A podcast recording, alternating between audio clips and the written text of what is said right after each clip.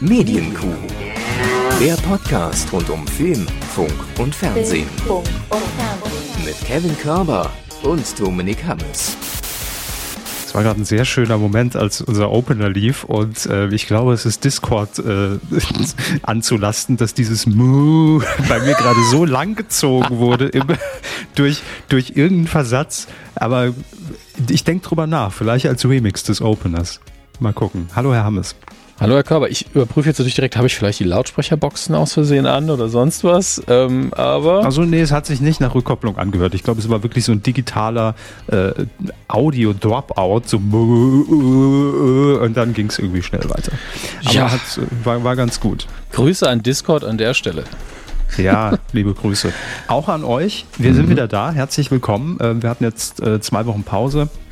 Herr Hammes, Sie waren kurzzeitig mal krank, zwischenzeitlich. Kurzzeitig ist gut. Kurzzeitig. Ich möchte an dieser Stelle, stellt euch einfach vor, wie ich 10 Minuten lang über meine wirklich sehr nervige Männergrippe referiere. Es war kein Spaß.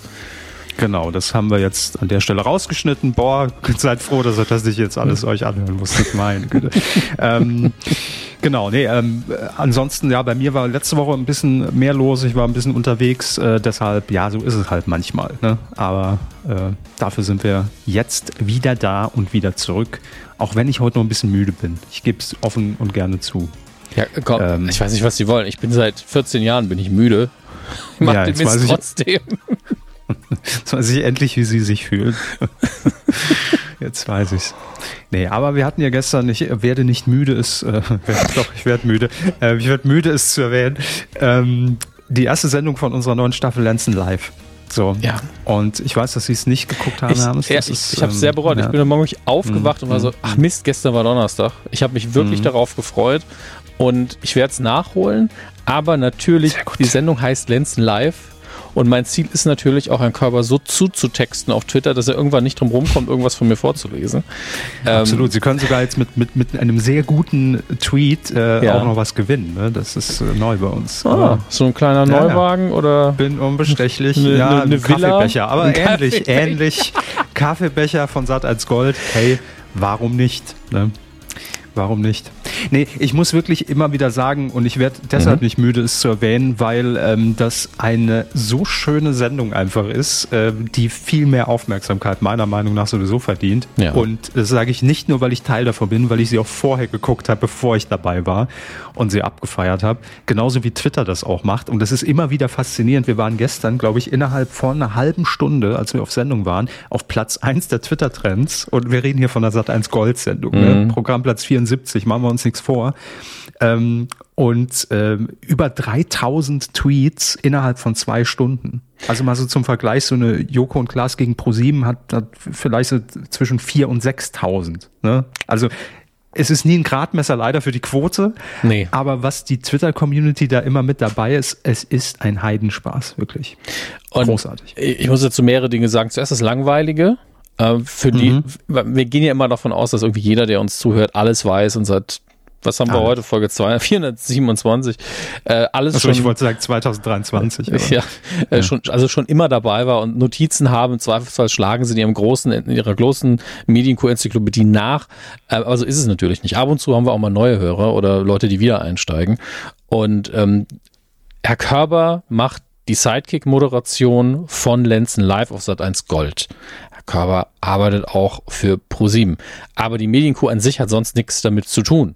Also ich bin da nicht involviert. Ich mag einfach wirklich die Sendung. Wenn ich sie nicht mögen würde, wäre ich so, dann würde ich sagen, ich finde es schön, dass sie da moderieren. Ich weiß, sie moderieren gut. Ich finde es toll, dass sie moderieren, aber Sendung ist scheiße. Also wenn sie bei Germany's Next Topmodel wären, obwohl es auch ihr Heimatsender ist, wäre ich so, ich hoffe, die zahlen sie gut, weil ich finde die Sendung richtig kacke.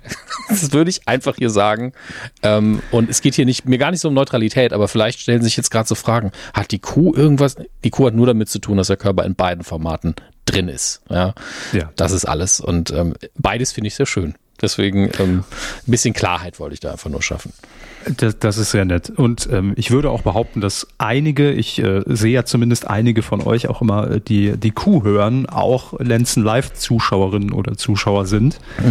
Ich glaube, da ist die Schnittmenge schon relativ groß, weil das wirklich so ein kleines Fernsehjuwel ist und so eine, eigentlich ja so unter dem Label Trash-TV gekennzeichnet, was ich bis zum Teil mitgehe, weil es einfach natürlich so die besten Elemente von allem vereint. Ne? Man kann darüber lästern, man kann sich darüber lustig machen, man kann mit anderen sich austauschen über Twitter, und es ist so ein bisschen der Domian-Vibe, nur anders, aber ähnliche Gattung des Formats. Absolut. Nee. Und ich finde den Lästerfaktor auch relativ gering, weil die meisten Leute, die da anrufen, letzte Folge habe ich ja jetzt nicht gesehen, brauchen ja auch wirklich einfach Hilfe in sehr kuriosen Situationen und wissen ja, was los ist, wenn sie da anrufen. Also es ist nicht so, dass sie dann, ach, es ist nicht normal, das, nee, ist eher eine sehr ungewöhnliche Situation, sonst wären sie vielleicht auch beim ganz normalen Anwalt. Also das stimmt. Ne, viel Erfolg, sage ich an der Stelle mal. Das stimmt. Aber ja, ich will jetzt auch aufhören, aber es ist schön, nach 2 Jahren wieder da zu sein, und man merkt einfach jedem, der dort in diesem Team arbeitet, sowohl Produktion von Konstantin Entertainment als auch bei uns senderseitig, da hat jeder Bock auf diese Sendung, und das, ich bin immer der Meinung, das merkt man auch einfach. Also wenn so eine Sendung mit Liebe gemacht ist, und das kann ich definitiv sagen, ist sie von A bis Z, auch wenn sie klein ist, dann merkt man das, und das ist sehr, sehr schön. Dann auch von, so eine schöne Wohlfühloase. Dann einerseits auch von mir ganz liebe Grüße an alle Involvierten. Sie müssen es nicht ausrichten, die hören ja alle zu. Absolut. Und von der anderen Seite, wie viele Folgen haben wir denn noch und wann können wir die sehen? Jetzt noch 4. Mhm. Also wir machen ja immer 5 Folgen, leider nur. Ja, Sat.1 Gold hat nicht so viel Geld und ich bin sehr teuer. Nein, 5 Folgen, und das jetzt immer donnerstags 22:05 Uhr. Ne? Damit sei die Liebe an das Format und der Servicehinweis gemacht, und ich drücke da weiterhin die Daumen, dass es so gut weitergeht. Vielen Dank. So, legen wir aber jetzt mit den wichtigen Themen los, für die wir nicht bezahlt werden. Nein, wir werden auch für die gerade eben platzierte Eigenwerbung. Für die Meldung werden sie nicht bezahlt, nur für ihre Arbeit auf dem Bildschirm, und das ist hier genauso. Wir werden hier nur für unsere Arbeit auf dem Bildschirm bezahlt. Deswegen. Ja gut, zu Support dann später. Also mehr. Gar nicht? Ja, das war der dumme Gag, und dann ist mir angefallen, dass uns der Leute wirklich ab und zu supporten und das dann ein bisschen unfair ist als Gag. Deswegen nee, ich meinte wegen des Bildschirms, weil wir sind ja nur im Ohr. Das war der Gag, aber jetzt habe ich ihn wieder. Körber erklärt Gags, schon so nächste Woche wieder ein. Das ist eigentlich mein Hobby, ich bin schon völlig verwirrt. Kommen wir zu einer Meldung, die uns nicht direkt betrifft, und dann ist ja auch noch direkt traurig, leider. Hatten wir den Jingle schon? Ach so, stimmt. Ich war wirklich schon, weil es Fernsehen war. Sie sind ja im Fernsehen auch klar. Sie haben absolut recht. Ach Gott. Naja, gut. Dann spielen wir halt den Jingle. Meine Güte. Fernsehen.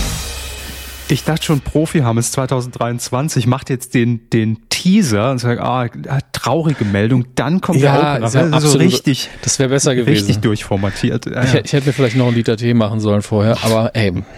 Schließen Sie es direkt an die Venen an.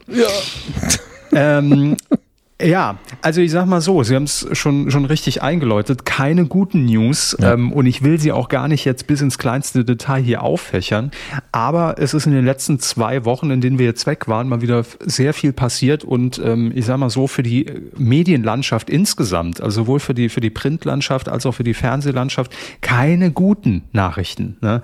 Mhm. Und das zieht sich auch gerade im Moment so generell durch alle Bereiche des Entertainments, nicht nur hier in Deutschland, sondern international, kommen wir aber auch gleich noch zu. Konkret geht es jetzt erstmal um RTL Deutschland. Und RTL Deutschland hat in der letzten Woche, war es glaube ich, bekannt gegeben, insgesamt 700 Stellen abzubauen.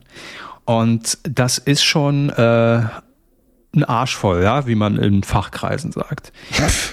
500 Stellen betrifft konkret den Standort Hamburg mit dem Verlag Gruner und Jahr.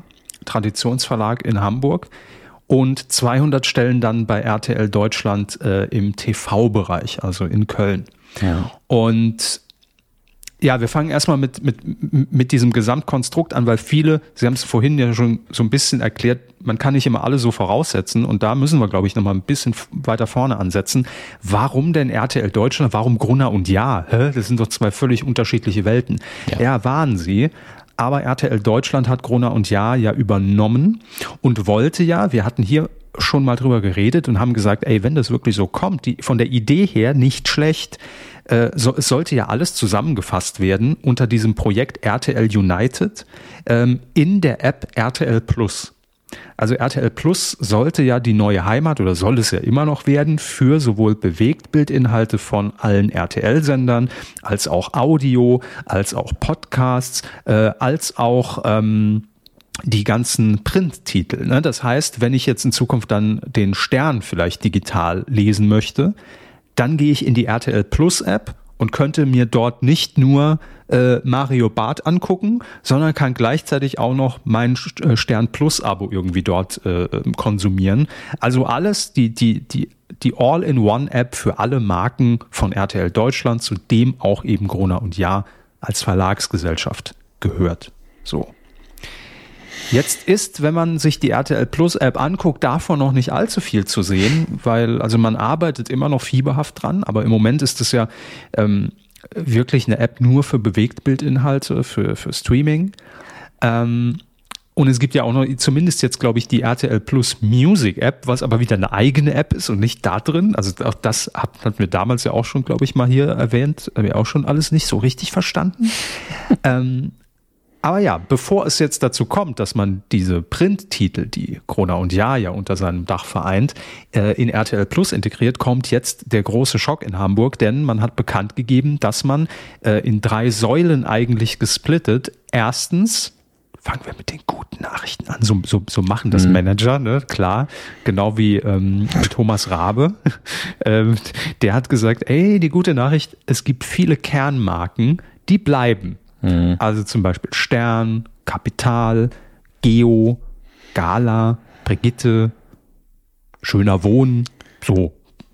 Die bleiben. Dann gibt es die zweite Säule, von denen man schon sagt, da prüfen wir einen Verkauf, also stoßen sie ab.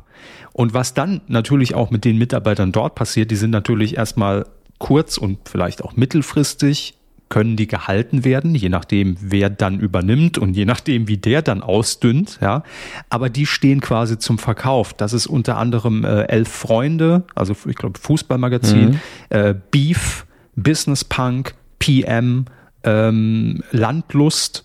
Wir erinnern uns, die Zeiten, wissen Sie noch, Herr Hammes? Landlust, ja. Der Riesengewinner immer in jeder IVW-Listung mit Verkäufen.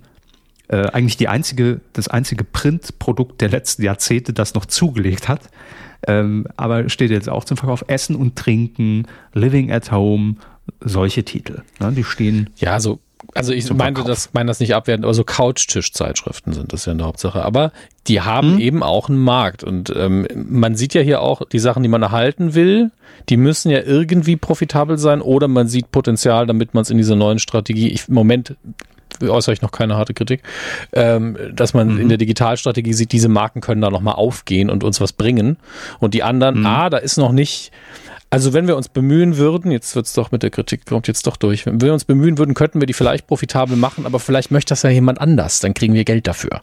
Das ist vielleicht einfacher für uns und dann gibt es natürlich noch den Rest, wo man seitens RTL jetzt hier überhaupt kein Potenzial mehr sieht. Und genau, und das sind dann eben Titel wie, und das hat mich sehr erstaunt, die Barbara, also die Zeitschrift von Barbara Schöneberger, die Guido von Guido Maria Kretschmer, dann Gesund Leben war, glaube ich, das Magazin von Herrn Hirschhausen, also diese Personality-Magazine, die man ja ins Leben gerufen hat bei Gruner und Jahr, die werden eingestellt, genauso wie Brigitte Woman, Leben, Chefkoch Print. Wusste ich gar nicht, dass das gab. Aber, und jetzt kommt der Hauptteil, wo, glaube ich, viele aufgeschrien haben, nicht nur die Redaktion, die Geo mit ihren Ablegern Geo-Wissen, Geo-Kompakt, Geo-Saison, Geo-Epoche, Geo-Epoche-Edition, Geo-Wissen und noch so ein paar andere. Wobei bei der Geo-Epoche, Epoche, man jetzt schon wieder sagt, vielleicht gucken wir uns vielleicht nochmal an. Da muss ich ja sagen, das ist die Zeitschrift, zu der ich am meisten Bezug habe. Deswegen nervt es mich auch einfach als Leser am meisten. Also die Geo-Epoche spezifisch. Ich versuche das mal so irgendwie so zu positionieren. Es gibt populärwissenschaftliche Publikationen, die haben ihren Raum, die haben ihren Platz. Und es gibt natürlich richtige wissenschaftliche Publikationen, die sind meistens ein bisschen schwieriger zu lesen, die sind nicht für ein breites Publikum und die Geo-Epoche füllt genau diese Mitte aus. Also die Texte in der Geo-Epoche, wenn man sich irgendwo in was reinarbeitet, sind super Ersteinstieg, auch für Studenten, die halt in dem Fach sich vielleicht auskennen, aber von der Epoche gerade keine Ahnung haben. Da ist alles drin, damit man so ein Basisverständnis bekommt. Das Einzige, was es unwissenschaftlich in Anführungsstrichen macht, ist, die geben halt keine Quellen in der Zeitschrift an. Wenn da Quellen angegeben werden, dann bräuchte man wirklich, dann kauft man sich eine Geo-Epoche, guckt sich die Quellen nochmal an und dann geht man in die Bibliothek und dann geht man so richtig ans Material. Deswegen die Geo-Epoche habe ich sehr gerne gekauft, wenn ich irgendwas vorbereitet habe und war so, ich habe jetzt keine Zeit, mich richtig gut in die Epoche einzulesen. Ich brauche erstmal ein grobes Verständnis. Also das ist eine richtig gute Zeitschrift. Ich habe tatsächlich vorgestern eine gekauft, komme nach Hause und meine Frau so, ah, ja, die gibt's nicht mehr lange, ne? Und ich so, okay. Das tut mir richtig weh, weil das einfach eine sehr, sehr gute Publikation war, wo die Leute, die dafür gearbeitet haben, richtig gute Arbeit geleistet haben und die hatte für mich einen sehr hohen Stellenwert. Wie gesagt, es ist nicht die absolut wissenschaftliche Expertise auf Maximum, aber es ist verständlich, es ist gut recherchiert, es ist toll aufbereitet gewesen. In dem Umfang, in dem es was präsentieren kann, war es einfach nahezu eine der besten Zeitschriften, natürlich in diesem genauen Gebiet, die ich je in der Hand gehalten habe. Das ist einfach ein richtiger Verlust. Und da gibt es bestimmt auch ein paar andere Zeitschriften. Also eher freundeweise, ich hatte unfassbar leidenschaftlichen Leserstamm. Ist natürlich null mein Thema, aber es wird eine der Publikationen, die, glaube ich, von ganz vielen sehr hoch gehalten wird. Und jede dieser Zeitschriften werden sie hunderte, tausende von Leuten finden, die sagen, ey, die ist mir wichtig. Und das ist rein aus Leserperspektive schon mal richtig scheiße. Und natürlich die Arbeitsplätze sind da das Härteste für irgendjemand im Medienbusiness ist so, wow, das ist jetzt hier mit dem doch sehr hart kalkuliert, sage ich mal. Also nur auf Gewinnmaximierung in Anführungsstrichen ausgelegt ist vielleicht zu hart gesagt, aber das ist hier schon die treibende Motivation. Ja, und vor allem finde ich das so bitter, wenn man jetzt Mitarbeiterinnen und Mitarbeiter in Hamburg ist bei Gruner und Jahr. Das war so ein altehrwürdiges Medienhaus und das ist schon, also das ist nicht nur bitter um die Arbeitsplätze und um die Titel, sondern das ist eigentlich echt ein riesen Kahlschlag für die ganze Printbranche, ne? Also was da jetzt einfach mal so in ich sag's jetzt mal bewusst flapsig, in der lapidaren Pressemitteilung angekündigt wird, was da passiert, das ist schon krass. Also das gab es so die letzten Jahrzehnte einfach nicht, dass so ein Eingeständnis ist, dass Print eigentlich so tot ist oder auch in dem Fall natürlich so falsch, damit offensichtlich ja auch vielleicht mit Versprechungen irgendwie gearbeitet wurde, ne? Also ich glaube, jeder hatte natürlich, der bei Gruner und Jahr arbeitet, schon so ein bisschen Skepsis, als es hieß, okay, wir laufen jetzt auch unter RTL Deutschland. Also allein, dass am Gruner und Jahr Gebäude in Hamburg die Flagge von RTL gehisst ist, ja, und an dem Gebäude RTL klebt als Buchstaben. Das wirkt schon irgendwie so falsch und ich glaube, alle, die dort gearbeitet haben, werden das auch so empfunden haben. Aber da steckt natürlich ja auch immer so ein bisschen Hoffnung mit drin, logischerweise, weil man sagt, ey, aber es steckt halt der große Plan dahinter. Und wir glauben jetzt einfach mal an den, ne? Weil klar, das ist halt vielleicht jetzt die Richtung, in die wir alle gehen. Und das ist ja noch gar nicht so lange her. Also ich würde jetzt behaupten, 1 Jahr, 2 Jahre maximal, habe ich jetzt nicht recherchiert, als dieser Zusammenschluss stattfand und diese Pläne präsentiert wurden. Und also entweder hat sich die wirtschaftliche Lage natürlich auch, ja, dürfen wir alle nicht vergessen, durch nicht nur solche Dinge wie Corona, sondern auch Ukraine-Krieg insgesamt verschlechtert wirtschaftlich, weil gerade an vielen Fronten einfach die Werbegelder ausbleiben, weil gespart werden muss auf allen Seiten. Aber da fragt man sich natürlich schon, inwiefern war das denn von Anfang an überhaupt der Plan? Also, ne, oder wie sah der Plan genau aus? Oder gab es überhaupt jemals einen Plan? Ich glaube, das sind so Fragen, die ich mir jetzt stellen würde, wenn ich dort Mitarbeiter wäre. Und ja, das ist schon, also richtig, richtig bitter. Und das macht es auch nicht besser, was man dann versucht hat, hier noch anzukündigen, dass man ja 80 Millionen Investment in die Hand nimmt, obwohl man Leute kündigen muss und Kosten senken muss, um diese Kernmarken dann irgendwie noch zu stabilisieren und nach vorne zu bringen. Das ist alles dann so dieses auf dem Papier schön rechnen. Und eigentlich, wir haben ja auch noch eine gute Botschaft für alle, die bleiben, ne? Ja, Schwierig, ganz schwierig. Ich muss mich allerdings jetzt schon korrigieren. Es sind 500 Stellen, die jetzt schon akut betroffen sind. Das heißt, die werden abgebaut. Das sind die Magazine, die wir eben aufgezählt haben. 200 müssen bangen wegen diesen Verkaufsgesprächen von den anderen Titeln. So, das sind also 700. Und dann kommen bei RTL Deutschland in Köln beim TV nochmal 300 dazu. Das ist die Zahl. Und bei RTL Deutschland in Köln im Entertainment-Bereich, da sieht es allerdings ein bisschen besser aus, weil klar, auch scheiße natürlich, wenn da Stellen abgebaut werden müssen, aber das wird möglichst sozialverträglich in dem Maße gemacht, dass das auch über 3 Jahre hinweg gestaffelt sein wird und da fallen dann eben auch Stellen drunter, die dann einfach nicht nachbesetzt werden oder wenn jemand in Vorruhestand geht oder Altersteilzeit, dass Stellen zusammengefasst werden. Also klar werden da auch wahrscheinlich Leute gehen müssen, aber das liest sich jetzt zumindest mal, wenn man den Vergleich hat, den AB-Vergleich, etwas harmonischer als die erste Nachricht. Ne? Mhm. Aber scheiße ist beides, machen wir uns nichts vor. Ja. Und das ist auch gerade ein Trend, den man, ich habe es eben schon gesagt, nicht nur hier in Deutschland beobachtet, sondern weil man da ja vielleicht immer denkt, naja gut, klar, RTL verliert natürlich jetzt den Kampf gegen die großen Streamer. Aber auch da sieht's nicht besser aus, weil das ist, wie gesagt, kein Problem von einem Angebot oder dass das eine Angebot gerade das andere verdrängt, sondern das ist einfach gerade die gesamtweltwirtschaftliche Lage. Weil hier haben wir zum Beispiel, kam auch noch letzte Woche raus, dass Disney, wo man ja glaubt, okay, die haben jetzt Disney Plus, setzen da alles drauf und hauen rein, 7000 Stellen streichen muss. Ja. 7000. Ich meine, klar, das ist dann weltweit, glaube ich. Ja, klar. Es ist auf Disney umgerechnet, ich habe es hier irgendwo rausgesucht, ein sehr geringer Prozentteil natürlich, weil Disney einfach arschvoll Mitarbeiter hat. Aber dennoch, ne, also die betrifft es genauso, wo man eigentlich sagen würde, jetzt so von außen betrachtet, na gut, bei RTL kann ich es mir erklären, klar, ne? Aber Disney boomt ja. Nee, also das betrifft gerade wirklich alle und ja auch die großen Silicon Valley Unternehmen, die jetzt massenweise Leute einfach entlassen müssen, sei es Amazon, sei es Meta. Ich glaube, Apple hat auch schon mal so einen Ausblick gegeben, dass sie zumindest keine neuen einstellen. Ja. Ich glaube, Apple und hat da gesagt, weiß man schon, der Grund, warum wir niemanden entlassen, liegt daran, dass wir in den letzten Jahren mit weiser Voraussicht nicht so viele eingestellt haben. Genau, ja. Und da kriegt man, glaube ich, mal so ein Ausmaß dafür, okay, wenn selbst Apple als wertvollstes Unternehmen der Welt gerade gucken muss, Leute, wir stehen zwar gut da, aber damit das so bleibt, müssen wir das und das jetzt veranlassen, dann kann man das runterrechnen, ne? Wie es nach unten hin aussieht.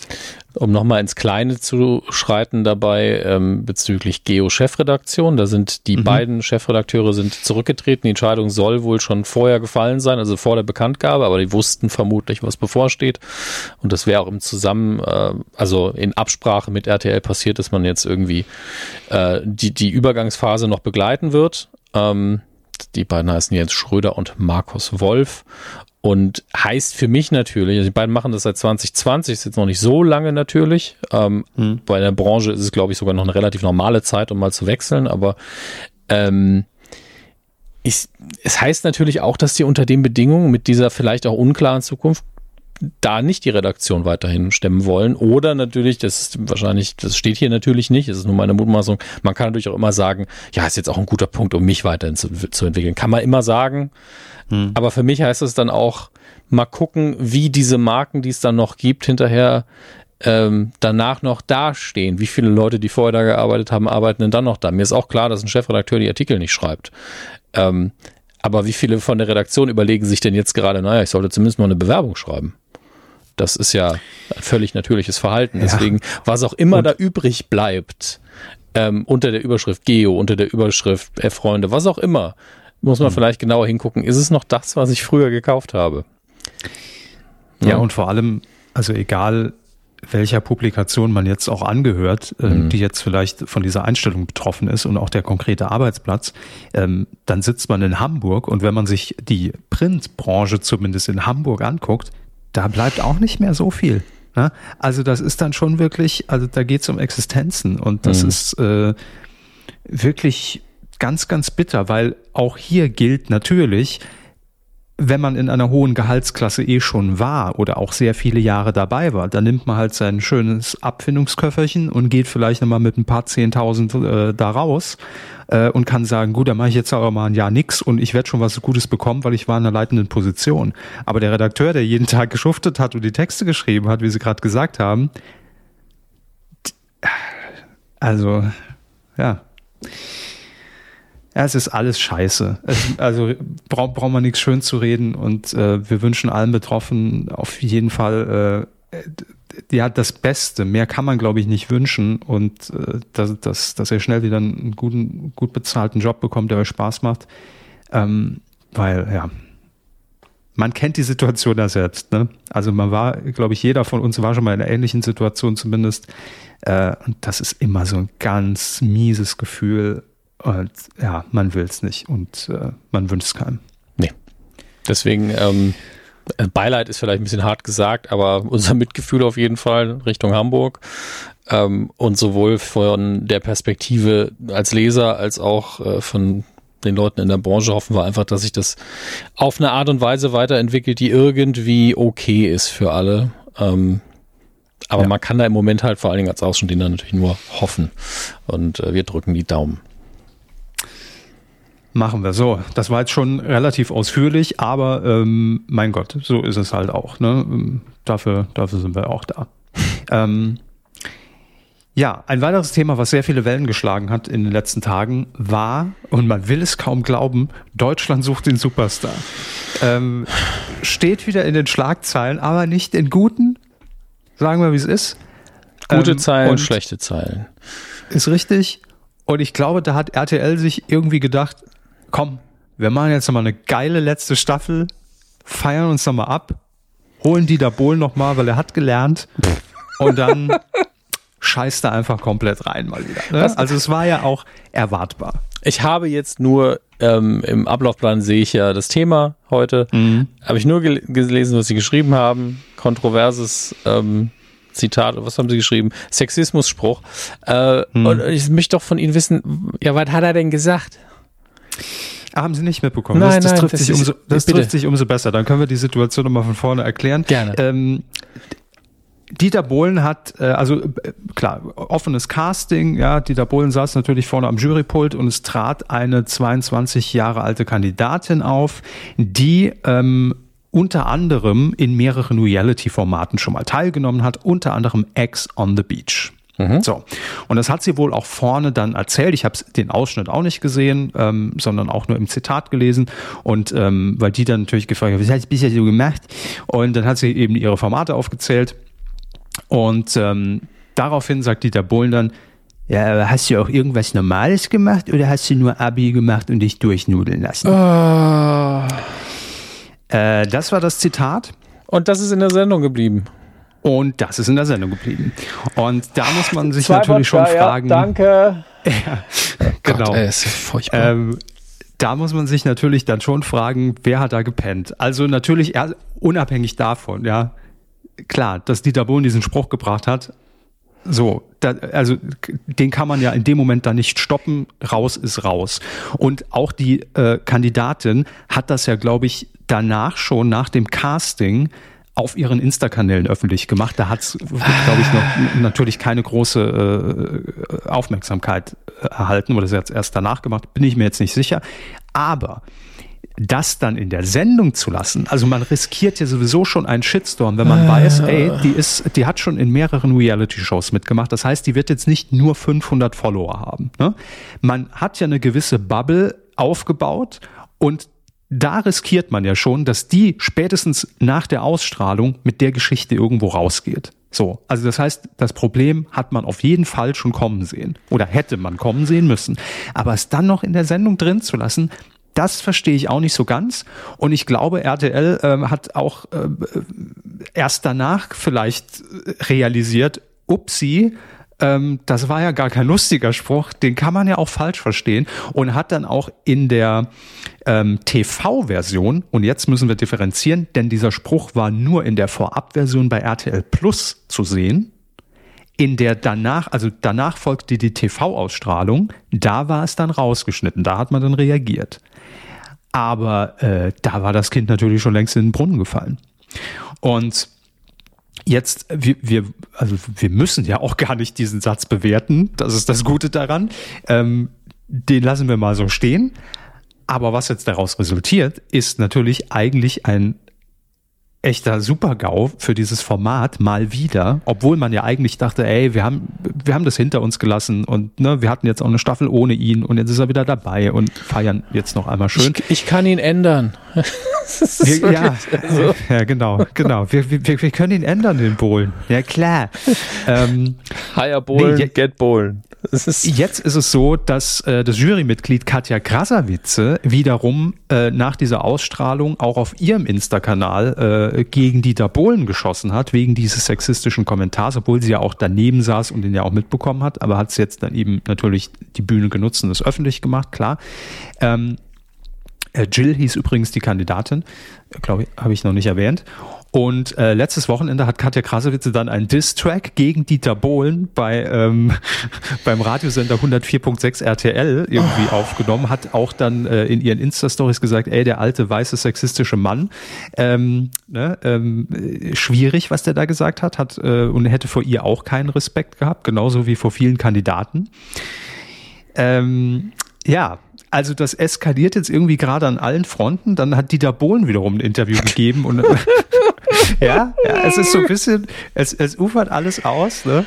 Und hat auch behauptet, dass er wiederum zu Katja Krasavice überhaupt gar keinen Kontakt hat und dass er auch gar nicht glaubt, dass sie seine Telefonnummer hat und er auch nicht glaubt die saß dass, aber neben ihnen in der Jury. Neben mir sitzen gut, Leute, was? Weiß er vielleicht nicht mehr. War nur ein Gag, weiß es nicht. Ne? Aber und dass er nicht glaubt, dass er so doof war und ihr seine Nummer gegeben hat.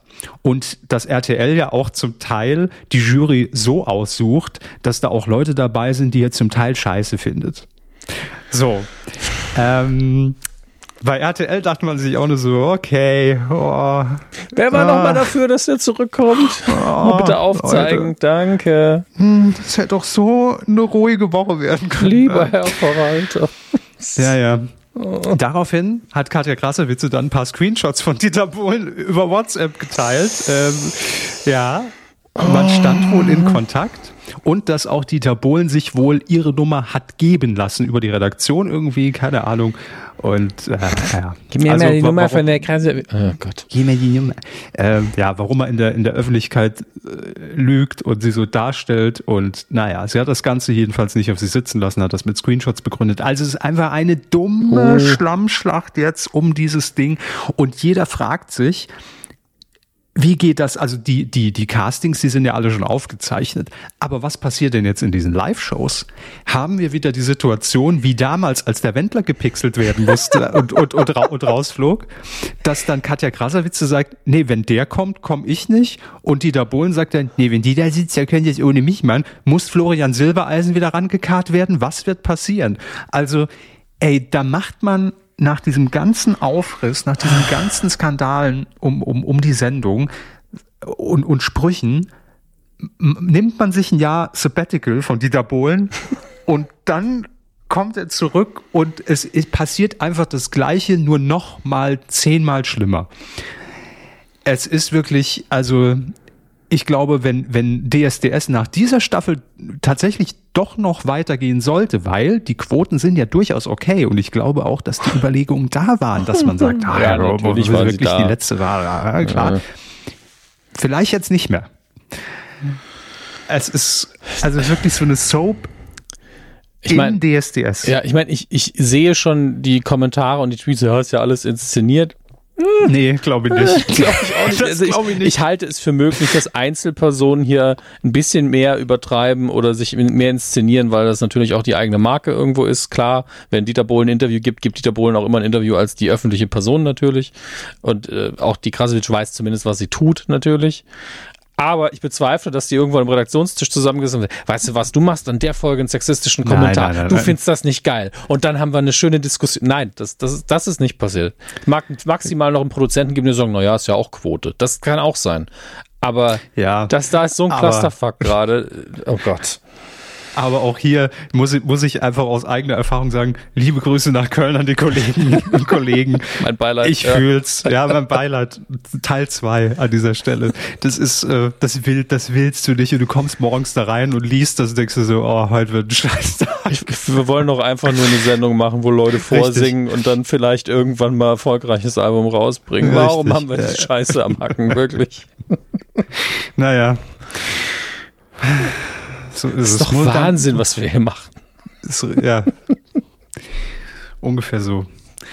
Nun gut, wir sind gespannt, wie es da weitergeht. Aber dass die 20. Staffel nochmal sowas Verlässliches abliefert, für uns zumindest, dass wir darüber berichten. Plot-Twist. Cool. Plot-Twist.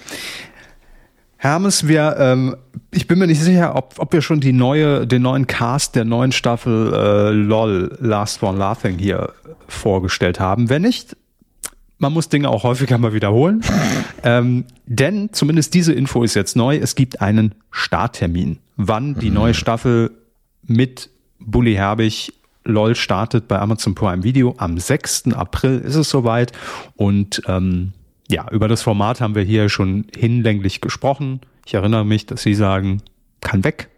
Ich sage, das ist ein bisschen hart interpretiert. Ne? Also ich lache weniger darüber als die meisten Leute, aber auch schon in Staffel 1. Du kannst ja mal mitmachen. Ja, das sagt man dann so leicht. Das ist wie bei Bohlen, wie bei wenn man dann bei der 1-Million-Euro-Frage sitzt und zu Hause wüsste man die Antwort, aber im Studio, keine Ahnung. Und ich würde wahrscheinlich bei LOL entweder einfach weinen oder doch lachen die ganze Zeit. Deswegen, die Situation ist ja eine völlig andere auf der Couch als da drin. Deswegen, ich sehe die Faszination. Ich finde die meisten Leute, die mitmachen, sehr, sehr gut.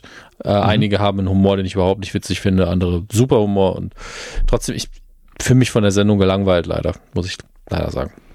Ja, ich war ja zumindest etwas milder gestimmt, was die erste und auch noch die zweite Staffel anging, aber insgesamt muss ich auch feststellen, dass da sehr schnell so ein Abnutzungseffekt dann doch eingetreten ist bei mir und es sehr von den Leuten auch abhängt, die natürlich teilnehmen.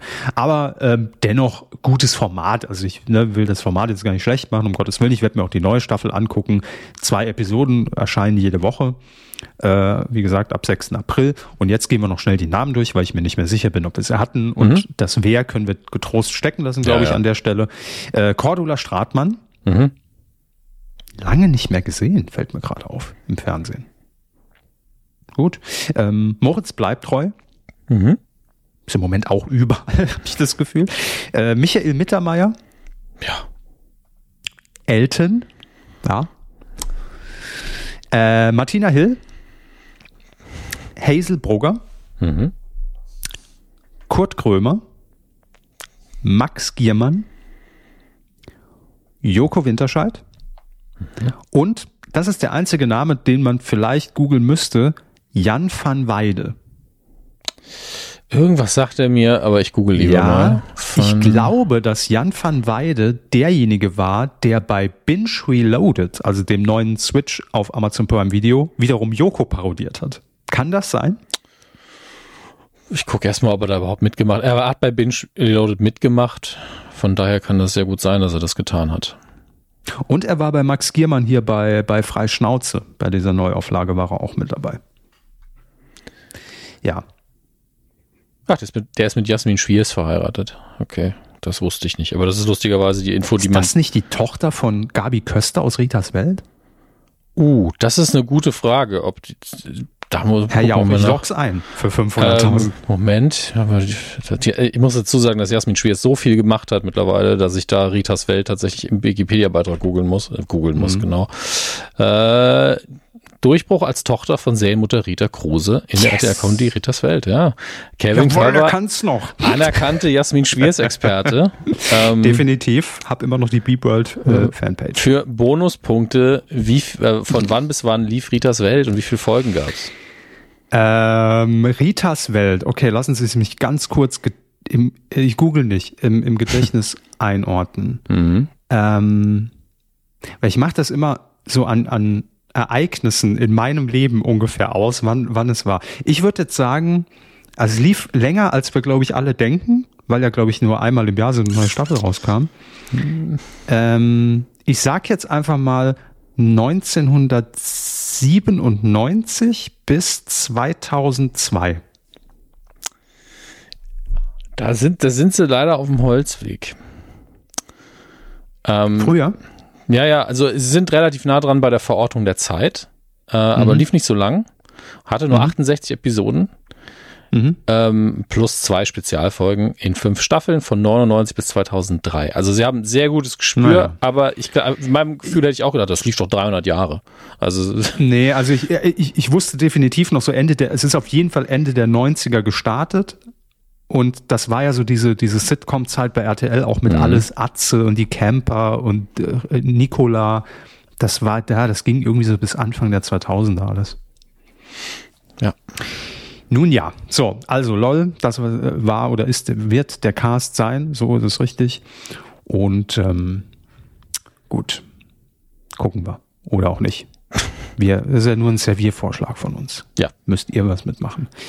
ProSieben hat angekündigt, kein neues Format, sondern eine neue Staffel eines Formates auf Sendung zu schicken, was vielleicht die einen irritiert, die anderen nicht. Ich muss sagen, ich habe davon leider keine Folge gesehen, obwohl ich Ausschnitte gesehen habe und fand das grundlegende Konzept, wenn man Reality-Fan ist und wenn man sagt, wir müssen aber das Genre Reality nochmal irgendwie neu denken, weil nochmal irgendwie halt nur eine Reality-Show bringt's ja auch nicht, fand ich nicht schlecht. Es geht nämlich um das große Promi-Büßen. Ursprünglich ja mal geplant für Sat.1, wurde dann ausgestrahlt auf ProSieben. Ich glaube, nachdem es bestimmt ein Dreivierteljahr irgendwie gut gelagert wurde, ja, und dann auf ProSieben gesendet wurde. Und es geht eben darum, dass bekannte Menschen aus Reality-Shows zum Promi-Büßen kommen und dort dann Buße ablegen vor Olivia Jones. Das heißt, sie haben schon irgendwas in ihrer Reality-Vergangenheit auf dem Kerbholz, wo man sagen kann, guck dir die Szenen nochmal an, fandst du das damals wirklich so geil? Oder Dieter, wie du da mit der Kandidatin umgegangen bist. Genau, ja. Fandst du geil? Wir gucken uns den Ausschnitt nochmal an. Oder wie würdest du es heute sehen? Wie würdest du es heute so einschätzen? So. Und darum natürlich, aber diesen Reality-Part, dass die da alle irgendwo wohnen und Kameras überwacht und dann kommen sie zurück und die haben mir den Ausschnitt gezeigt und bla. So, fand ich aber dennoch so als neuen Twist, den man da irgendwie reingebracht hat, fand ich das ganz gut. Jetzt ist natürlich die Frage, wer könnte da hin? Und dazu wird gerade im Moment aufgerufen, online. Also man kann auch Vorschläge einreichen. Ich höre bei Ihnen heraus, Oliver Bohlen, sag ich schon. Ja, genau. Dass ich gerade amüsiert bin, das hören Sie in der Hauptsache. Ich habe nur kurz den Wikipedia-Beitrag aufgemacht, ein bisschen drüber gescrollt, um zu gucken, wer dabei war damals. Ja. Und ich habe ja nicht sehr viel Ahnung von Reality-Kandidaten. Aber auch ich habe den Namen Helena Fürst schon ein paar Mal gehört. Ja. Und da steht hier einfach, Runde der Schande ist so eine Tabelle. Ich weiß nicht, ob das dann irgendwie, was das Thema ist, genau hier. Und da steht Folge 2, Helena Fürst, nicht ausgestrahlt. Liebes RTL, das geht. Ne? Man kann auch mal was nicht ausstrahlen. Das ist alles, was ich dazu sagen möchte. Ja, also ich glaube, ich meine, da müssen wir jetzt nicht nur auf RTL losgehen. Nein, auf gar keinen Fall. Das war jetzt einfach nur ein aktuelles Beispiel. Das ist eben, also jeder Sender hat da ja so seine Vergangenheit. Sat.1 mit Promis unter Palmen. RTL hat da schon Dinge mal besser gemacht und dann irgendwie eine Tafel gezeigt. Wir haben uns entschieden, es nicht zu zeigen. Bei DSDS hat man es verpennt. Ja, arbeiten am Ende auch nur Menschen und irgendeiner schätzt es dann falsch ein und sagt, es war ein billiger Seitenhieb, aber ich glaube, die Zuhörer hatten Spaß. Ich weiß auch. Ich tue Büße, ist okay. Gehen Sie mal zu Olivia und setzen Sie mal auf den Schoß bei Tante Olivia und legen Sie mal Beichte ab. Ich habe einen billigen Witz gemacht, tut mir leid. 3 Peitschenhiebe. So. Naja gut, da komme ich noch billig davon. Eben. Also neue Staffel Promi-Büßen, das war eigentlich auch schon die News. Und ein weiteres Format, das eigentlich auch schon längst irgendwie tot geglaubt war. Und man kann in dem Fall aber nicht von einer Retrowelle oder einem Comeback reden, weil eine Staffel oder ein Jahr wurde jetzt ausgesetzt. Es geht um Schwiegertochter gesucht. Schwiegertochter gesucht mit Vera, ich fuchtel mit den Händen komisch vor der Kamera rum, in Tween, war ja zuletzt 2021 auf Sendung, aber auch in einer überarbeiteten Version. Also stand ja immer sehr in der Kritik, nicht zuletzt nachdem Jan Böhmermann ja vor ein paar Jahren auch dieses Video veröffentlicht hat, wie geht es hinter die Kulissen zu, was wird da hingestellt, was wird da gemacht mit den Protagonistinnen und Protagonisten, und wie viel, naja, viel, wie wenig bekommen die dafür als Aufwandsentschädigung. Da hat RTL ja in diesem Zuge von wegen, ey, wir wollen ja diesen ganzen alten Kram so ein bisschen hinter uns lassen, ja, und wollen uns neu ausrichten. Man sieht ja, was draus geworden ist. Hat man dann gesagt, wir müssen, wenn wir Schwiegertochter gesucht weitermachen, müssen wir es anders machen. Also nicht mehr so die naheliegendste billige Musikuntermalung und Alliterationen und irgendwie Vorführen und komische Bauchbinden. Und tatsächlich haben sie das mit der letzten Staffel etwas entschärft. Mhm. Was allerdings, und da beißt sich ja dann immer die Katze in den Schwanz, vielleicht auch dazu geführt hat, dass man das nicht mehr, also die Zuschauer, die es geguckt haben, nicht mehr so gerne eingeschaltet haben, weil man genau das vielleicht gesucht hat, ne? Jedenfalls waren die Quoten definitiv unter dem, was man vorher erreicht hat. Und deshalb hat man eigentlich auch gesagt, naja, erstmal keine neuen Folgen. Und auch Vera in Tween hat ja auch letztes Jahr angekündigt, sie beendet ihre Fernsehkarriere. Mhm. Also deshalb war dieses Format, glaube ich, so ein bisschen tot im Sinne von, na gut, das ist jetzt vielleicht gerade ein guter Anlass, auch zu sagen, Vera macht's nicht mehr, hat keine guten Quoten gebracht, lassen wir. Aber erstaunlicherweise ruft jetzt RTL auf, Bewerbungen schicken. Hier sind die neuen Schwiegertöchter und Schwiegersöhne. Könnt ihr schon mal euch angucken. Wir warten auf Post. Also das heißt, offensichtlich arbeitet man da an der neuen Staffel. Und ich bin gespannt, für welchen Weg man sich dann entscheiden wird, ne? Ob man zu Olivia muss oder ob man sagt, dann nehmen wir halt ein bisschen weniger Marktanteil in Kauf. Und wer es dann moderieren wird. Ja, werden wir darüber reden, wenn es soweit ist, ne? Ja, absolut, absolut. Ich werde es gucken, wenn es soweit ist. Eine neue Musikshow kommt nach Deutschland, ja, noch eine. Und das Original kommt aus den USA von und mit Jimmy Fallon. Das heißt nämlich That's My Jam. Okay, ich habe den Titel schon mal gehört, aber ich habe es gerade gar nicht mehr auf dem Schirm, wie das Format funktioniert.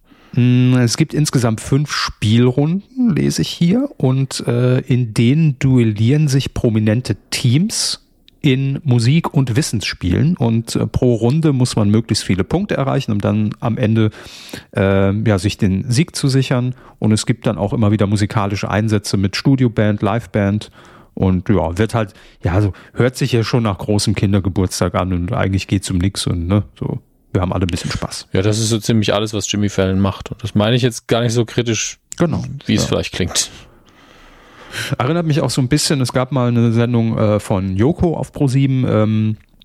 Oh Gott, wie hieß denn die finale Version nochmal? Also die Ursprungsversion kam aus Die beste Show der Welt. Da hatte das mal so als eine Minishow präsentiert. Da hieß es, glaube ich, Earn Your Song, Win Your Song hieß es dann in der ausgekoppelten Version, wo auch 2 Musikerinnen und Musiker gegeneinander spielten in verschiedenen Runden, und die konnten sich dann mit jeder Spielrunde Musikinstrumente für die Band erspielen, um am Ende dann mit diesen erspielten Musikinstrumenten der Band zu performen.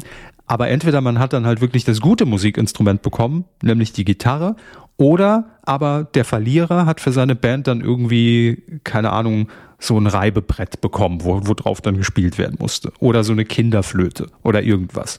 Und am Ende mussten die dann mit diesen Instrumenten performen.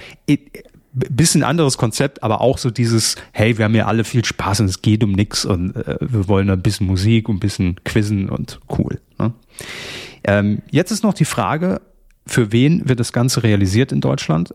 Das kann man beantworten für RTL Plus, also ein Original für den Streamingdienst. Ob das dann auch bei RTL laufen wird, das ist damit noch nicht sicher, weil das ist ja bei RTL Plus häufig so, dass man da eher mal solche Formate ausprobiert oder für die Jüngeren produziert. Und die große Frage, wer macht es in Deutschland? Und man hat die Tokyo-Hotel-Zwillinge dafür bekommen. Bill und Tom Kaulitz. Ich glaube, die wenigsten, also unsere Generation natürlich noch ein bisschen jünger, sind so Tokyo Hotel, ja genau. Die meisten sind so ab Kaulitz, ja, die Kaulitzes, ne? Also, dass die mal eine Band hatten, ist, glaube ich, mittlerweile auch fast in Vergessenheit geraten. Glaube ich nicht, weil, also ja gut, bei den Jüngeren vielleicht, aber ich glaube, es gibt immer noch eine sehr große Tokyo Hotel Bubble, die natürlich dann eher 30 plus ist, ja. Ja. Aber ich glaube, die gibt's schon noch. Aber ey, solide Besetzung, ich meine, hat man auch in so einem Format, in so einer Show, in so einer Entertainment-Show jetzt noch nicht gesehen. Allein deshalb würde ich es mir mal angucken, wie die das machen. Ich habe halt keine Ahnung, wie die überhaupt sich im Fernsehen geben. Also das ist ja erstens nicht mehr vergleichbar mit damals, als sie ihre erste Berühmtheit erlangt haben. Das ist ja einfach viel zu lange her. Und zwar, ich habe das einfach nie gesehen. Ich kenne nur Fotos. Und dann bin ich so, ja, das sind Menschen. Also mehr weiß ich jetzt auch nicht. Also ich habe jetzt von Bill Kaulitz schon ein bisschen mehr gesehen, weil der ja auch im neuen Panel bei Wer steht mir die Show dabei ist. Und ich mir da schon die erste Folge mal angeguckt habe, die läuft jetzt am Sonntag. Mhm. Macht er gut, macht er solide. Also der strahlt ja auch schon so diesen, das muss man ihm ja lassen, diesen internationalen Flair schon so ein bisschen aus. Ne? Also man merkt jetzt, der ist schon ein bisschen rumgekommen. Ich glaube, wohnt ja auch drüben irgendwo in LA, glaube ich. Und hat schon diese Ausstrahlung, also jetzt nicht Weltstar, aber hat dieses internationale Flair. Und ich glaube, das könnte in das Format gut passen. Doch. Ja, dann. Also, wir nicken ab. Ja. Ist genehmigt. Könnt ihr machen. Danke. Bitte umsetzen. Jetzt wirklich nur für uns, Herr Hammes, und auch, also alles ganz spekulativ. Ne? Ist das, aber es gab da ist ein Hund im Büro. Ja, Entschuldigung, ich konnte jetzt auch nicht. Im Büro. Wir sind hier nicht bei Daktari. Okay. So. Ernie. So. Soll erfüllt für heute. Soll erfüllt, ja. Auch ich habe tatsächlich diese Nachricht irgendwo gelesen, die nicht wirklich eine Nachricht ist, sind wir mal ehrlich. Nee, es ist mehr so die Hoffnung, die dahinter steckt, und ich glaube auch bei Thomas Lückerath, der den Artikel für DWDL geschrieben hat, der hat nämlich ein Interview geführt mit dem Brainpool-Geschäftsführer und CEO von Bunnyjay Deutschland, Markus Wolter. Der wiederum, Markus Wolter, ganz kurze Vita, ne, damals Vivasion mit Stefan Raab produziert hat, dann TV Total produziert hat, dann Chef von 9 Live wurde, dann bei Endemol war und jetzt Bunnyjay und Brainpool Geschäftsführer ist. Also er hat schon alles durch, was es im deutschen Fernsehen so gibt. Und ja, Markus Wolter hat jetzt in diesem Interview eben gesagt, es ging so natürlich auch um das große Ganze, und hat dann auch gesagt, dass zum Beispiel Marken, die auf dem eigenen Streaming-Portal, was Brainpool ja immer noch hat, MySpaß, noch der beste Name schon seit, wie lange gibt es das schon? Auch ewig schon. Stromberg immer noch das meistgeklickte Format ist dort. Ne? Obwohl es das ja auch auf Netflix manchmal immer gibt und ich weiß nicht, ob auf Prime Video, aber bei Netflix aktuell auf jeden Fall. Mhm. Bei MySpaß kann man sich es kostenlos angucken in einer schönen 360p Auflösung, aber immerhin für lau. Und jetzt kam natürlich so die Frage auf, wir befinden uns gerade in so einer Zeit, ne, Diversität, Corona-Pandemie, Homeoffice, ne, das wären ja alles wirklich eigentlich Themen auf dem Silbertablett für Bernd Stromberg. Wie würde er mit dieser veränderten Situation umgehen? Ne? Was, wenn Bernd nicht mehr sexistische Sprüche reißen dürfte und es direkt Konsequenzen hätte? Oder wenn die Mitarbeiter in Teams zugeschaltet sind und nicht mehr im Büro sind? Ja? Man kann es sich, eigentlich wird sich eine Staffel schon schreiben, sagen wir es, wie es ist. Ja, das ist absolut richtig. Natürlich darf man nicht vergessen, dass es auch den Kinofilm gibt, wo er dann am Schluss, wie ich es prophezeit habe, in die Politik gegangen ist. Und natürlich kann man sowas relativ simpel mit einem Zweizeiler, ja, da war ich schon Mitglied des Bundestages, habe mir schön meine Pension erarbeitet, jetzt wieder back to the roots. Ne? Also 2 Sätze von so einem Egomanen und dann ist das ja erledigt. Eben. Ja. Könnte man einfach wieder ins Büro. Rausgemobbt. Ja, hier unfair, ja, gecancelt worden bin ich, also sowas, und dann ist man da ganz schnell wieder zu Hause, wenn man denn ins Büro will. Es kann natürlich auch sein, dass da irgendwie ein Ministerium dann einfach der neue Ort ist. So groß ist der Unterschied vielleicht ja gar nicht. Das stimmt, das stimmt. Aber ja, also jedenfalls hat man Herrn Wolter danach gefragt und er hat daraufhin gesagt, hätten wir diese Idee nicht schon gehabt, dann wäre sie jetzt geweckt. Das hängt natürlich daran, ob Christoph Maria Herbst und Ralf Fußmann, also der Autor des Ganzen, das wollen. Ich bin mehr als ein Fan von Stromberg und liebe es und nicht nur ich. Mhm. Würde man die Deutschen fragen, welches Format sie am liebsten wieder zurückhaben würden, wäre ich mir sicher, Stromberg ist unter den Top 3. Und ich glaube, da liegt er nicht ganz falsch, aber das ist natürlich jetzt alles kein konkreter Plan. Legt die Stifte wieder hin, ihr müsst noch nicht in die Videothek rennen und danach fragen.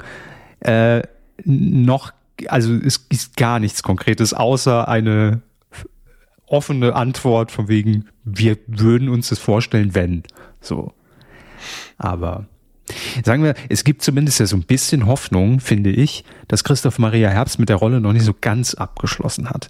Weil, erinnern Sie sich noch, ich glaube im letzten Jahr oder im vorletzten Jahr hat ja Stromberg, also Christoph Maria Herbst als Stromberg, diese Impfkampagne auch gemacht. Die dann als Werbespots auf den, ich glaube, ProSieben Sat.1 Sendern auch lief, wurde ja dann auch von Brainpool umgesetzt. Und das heißt, ne, er sagt ja jetzt nicht tendenziell, ich spiele die Rolle nie wieder. Also vielleicht, meine Hoffnung ist ja immer noch da. Nur deshalb habe ich die Meldung auch drin, weil ich denke, wenn man drüber redet und Christoph Maria Herbst hört uns ja regelmäßig, liebe Grüße, mach ja mal. Also ich denke auch, wenn da das Drehbuch stimmt, die Ideen stimmen und man grundsätzlich bereit dazu ist, dann wird das nochmal gehen. Ja. Man darf ja auch nicht vergessen, dass auch Ricky Gervais, der das Original Office ja verfasst hat, immer mal wieder zurückkam, also dann auch nochmal einen Kinofilm gemacht hat, der sehr versöhnlich und positiv war, weil der Hauptunterschied zwischen dem Original Office, dem amerikanischen Office war ja, das amerikanische war spätestens ab Staffel 2 so viel positiver, ja, und nicht so negativ. Der Originalcharakter ist ja wirklich ein Sack gewesen. Das muss man jetzt mal ganz klar sagen. Der war in keinster Hinsicht ein positiver Chef und hat sich im britischen Office auch nur sehr langsam irgendwann mal gewandelt, im Kinofilm dann sehr. Da war er dann sehr, sehr sympathisch, also nicht auf einmal, sondern es war eine organische Entwicklung. Und beim amerikanischen Office ist wirklich so erste Staffel, man hat sich richtig Mühe gegeben, dass man den nicht mag. Und es gab fast keinen Moment, wo man gesagt hat, hier, da kann ich sagen, das ist was Menschliches, das ist was Schönes, was Normales. Da kann ich verstehen, warum der so tickt. Und irgendwann war auch die Optik eine ganz andere. Er sah auf einmal nicht mehr so schmierig aus und das Herz hatte er am richtigen Fleck. Ja, also es war wirklich, auf einmal war es so, er will ein guter Chef sein, er will mit seinen Mitarbeitern gut klarkommen, er hat nur keinerlei Taktgefühl und versteht die Welt nicht so ganz. Und das war da wirklich wie ein Schalter umgelegt, weil ansonsten das amerikanische Office wahrscheinlich nach 1,5 Staffeln oder so eingestellt worden wäre. Und auch da wünschen sich, glaube ich, Leute immer wieder, dass es weitergeht, aber das war ja so lang, das lief so ewig, dass da ist auch in meinen Augen nichts mehr zu holen, das ist völlig abgegrast. Und bei Stromberg ist man schon noch so, naja, je nach Thematik, da kriegt man bestimmt noch was raus, dem Charakter kann man auch nochmal irgendwie so eine Zusatzwandlung, könnte ich ihm auch nochmal zugestehen, aber bei den anderen Figuren bin ich so, eigentlich brauche ich die nicht. Und das ist ein bisschen schade. Das wollte ich auch gerade sagen. Ich glaube, wir müssen uns davon verabschieden, dass nochmal das Ensemble so zusammenkommt, weil ich kann mir vorstellen, dass zum Beispiel Jane Mädel inzwischen sagt, ich spiele nicht nochmal den fetthaarigen Ernie. Also das glaube ich, und auch die anderen Schauspieler, ich glaube, Ulf, wie heißt der noch, der Schauspieler? Fnuck mit Nachnamen und mit Vornamen. Oh Gott, ich weiß es nicht. Moment, ich gucke schnell nach. Das haben wir ja relativ schnell erledigt. Ulf Steinke ist der Charakter. Oliver Fnuck, so. Ja. So heißt er. Richtig. Genau. Oder auch hier Tanja, heißt glaube ich Diana Stanley, irgendwie so. Jetzt sind wir einfach nur beim Raten von Namen und beim Nachgucken. Ich dachte, sie haben es vor sich. Aber egal. Jedenfalls sind die ja auch in anderen Beschäftigungen und sind jetzt ernstes Genre gewechselt, aber sind schon in einer anderen Liga inzwischen unterwegs. Ich glaube, da nochmal den Sprung zurück jetzt zu machen, glaube ich nicht. Aber wie Sie es schon gesagt haben, das kann ja auch eine andere Abteilung dann sein oder das kann auch eine andere Versicherung sein oder das kann auch irgendeine Behörde sein, nennen wir sie, wie Sie wollen. Da würde Stromberg immer funktionieren und ich glaube schon, dass da das Potenzial noch da wäre. Und ich merke bei mir immer, ihr könnt es ja auch gerne mal in die Kommentare schreiben, Sobald irgendwas an neuem Material da ist, stopft es mir bitte rein. So, also ich will den auch sehen in der Rolle. Es ist nicht so, dass ich sage, wie so bei Horst Schlemmer, wo ich sage, oh nee, jetzt macht er nochmal Werbung für Freenet HD+.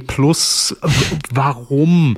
Die Rolle ist doch jetzt wirklich schon, also die ist so tot geritten. Sorry, so gern ich Harpe Kerkeling mag und so gern ich auch die Rolle mochte in der Zeit, in der es gerade mal so 2 Monate lang cool war, kann ich die nicht mehr sehen.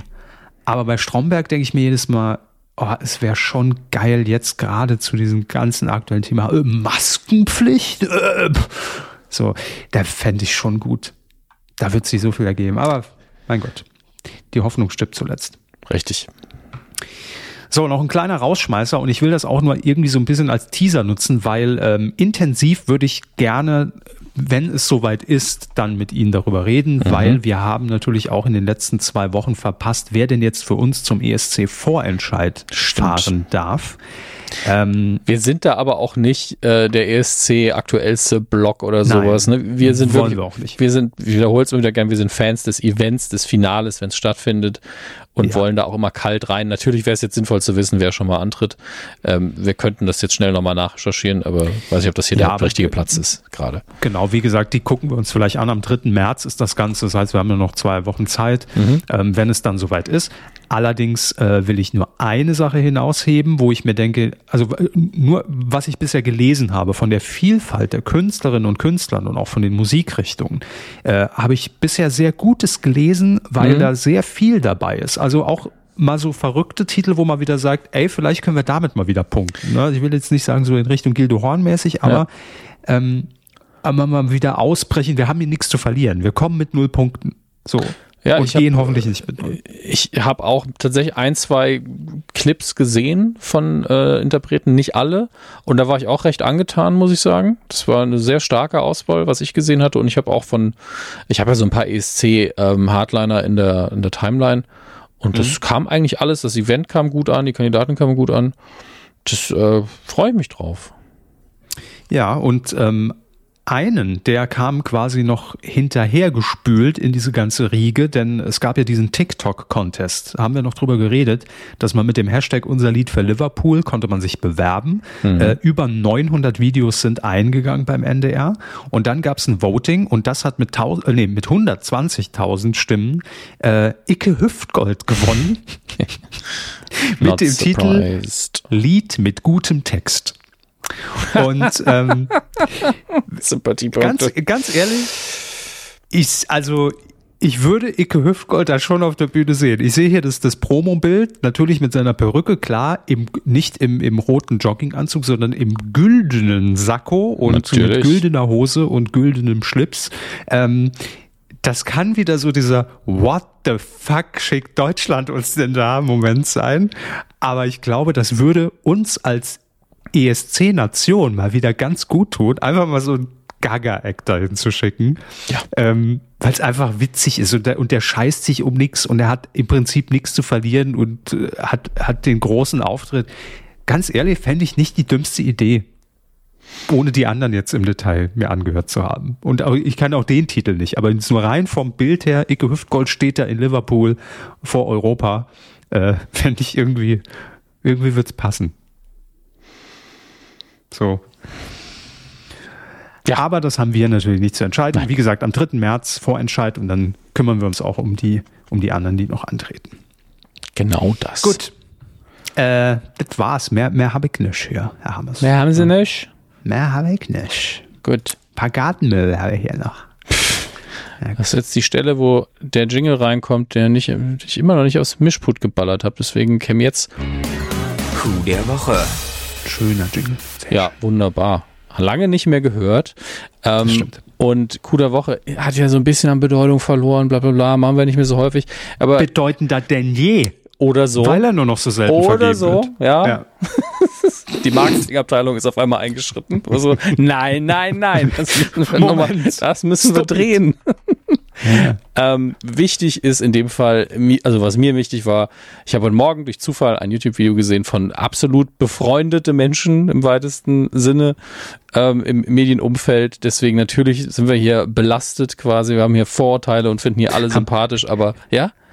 haben alle die Anführungsstriche in die Luft gehabt, befreundet im Medienbusiness. Ja. Also ich sag mal ja, so, ich habe jetzt mit Familie Schröckert, um die es heute geht, war ich noch nie essen oder so.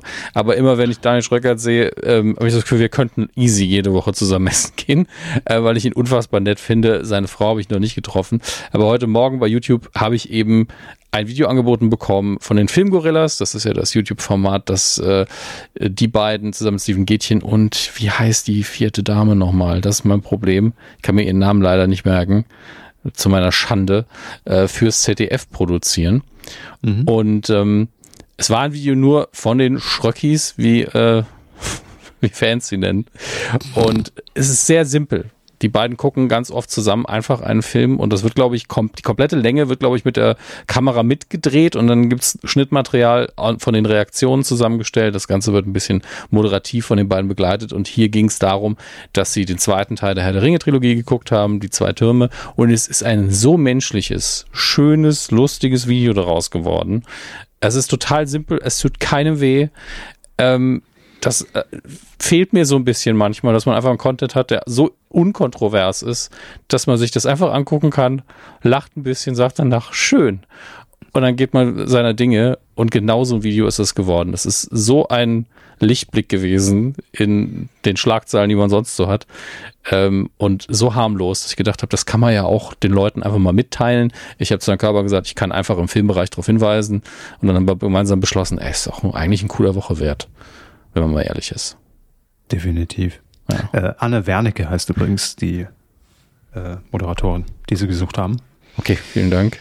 Aber was mir jetzt, also generell gehe ich da absolut mit, gar keine Frage. Was mir jetzt noch nicht so ganz klar ist, warum war es denn so schön? Weil der Film sehr abgefeiert wurde, weil er gehasst wird und angeguckt wurde? Oder nee, es ist keins der beiden Extreme. Also es ist jetzt kein Geheimnis, dass Daniel Schröckert, glaube ich, die Herr der Ringe-Trilogie genauso wie ich sehr mag. Und für seine Frau ist das ein Ersteinstieg. Quasi, sie guckt die Filme zum ersten Mal. Okay. Mhm. Ja. Also man bekommt hier durchaus auch ein bisschen Kritik, aber eher von ihm, wo er sagt, ja, der Film ist strukturell schon ein bisschen komplizierter zum Nachvollziehen und sie hat Probleme, ich kann mir ja auch nur sehr schlecht Namen merken, wie wir wissen, aber bei ihr, komischerweise bei Herr der Ringe, gar kein Problem für mich, vielleicht weil ich das Buch gelesen habe mit 14, aber sie war dann so, wer ist das jetzt nochmal? Also das war so der einfache Humor, sind so Dinge, wer ist Gondor? Ja, und Gondor ist halt ein Ort oder ein Land.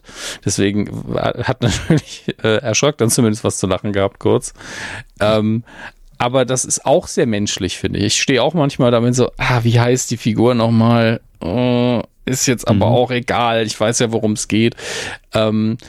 Und was ich auch mochte, war, dass man dann irgendwann, also die beiden haben die DVD geguckt, warum auch immer, obwohl die 4K-Version zur Verfügung stand. Darauf sind sie dann irgendwann gewechselt und dann einfach ein Zusammenschnitt, wie man nur hört, oh, das ist aber schön, oh, das sieht aber gut aus, oh, das ist aber fein. Also es ist einfach nur Freude tatsächlich.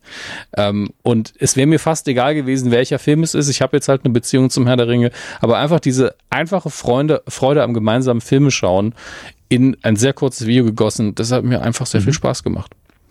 Sehr gut. Hm. Cool der Woche. Ja, cooler Woche, verdient damit im Rennen um den Coup des Jahres, aktuell fast konkurrenzlos. Im Moment haben sie ihn, also sagen wir, wie es ist. Ja, aber Vorreiter. Wer weiß, was da noch kommt. Ja, Grüße nach Hamburg und gerne mehr davon. Weidengeflüster. Jetzt muss ich mir das doch nochmal aufmachen, ist alles so lang her, genau, Folge 426, es ging noch ums Dschungelcamp und um Let's Dance unter anderem. Ich muss im Übrigen sagen, ne? Ja. Also Dschungelcamp ist ja jetzt, wir hatten ja nur unser Zwischenfazit, das war wirklich eine herausragende Staffel RTL, Chapeau, also mit dem Cast, hat richtig Spaß gemacht und für alle, die es nicht gesehen haben, aber den Dschungel verfolgt haben, normalerweise bin ich ja kein Fan von diesen ganzen Nachklappdingern. Wir treffen uns alle 2 Wochen danach nochmal und sprechen nochmal über alles, weil da erfährt man wenig Neues.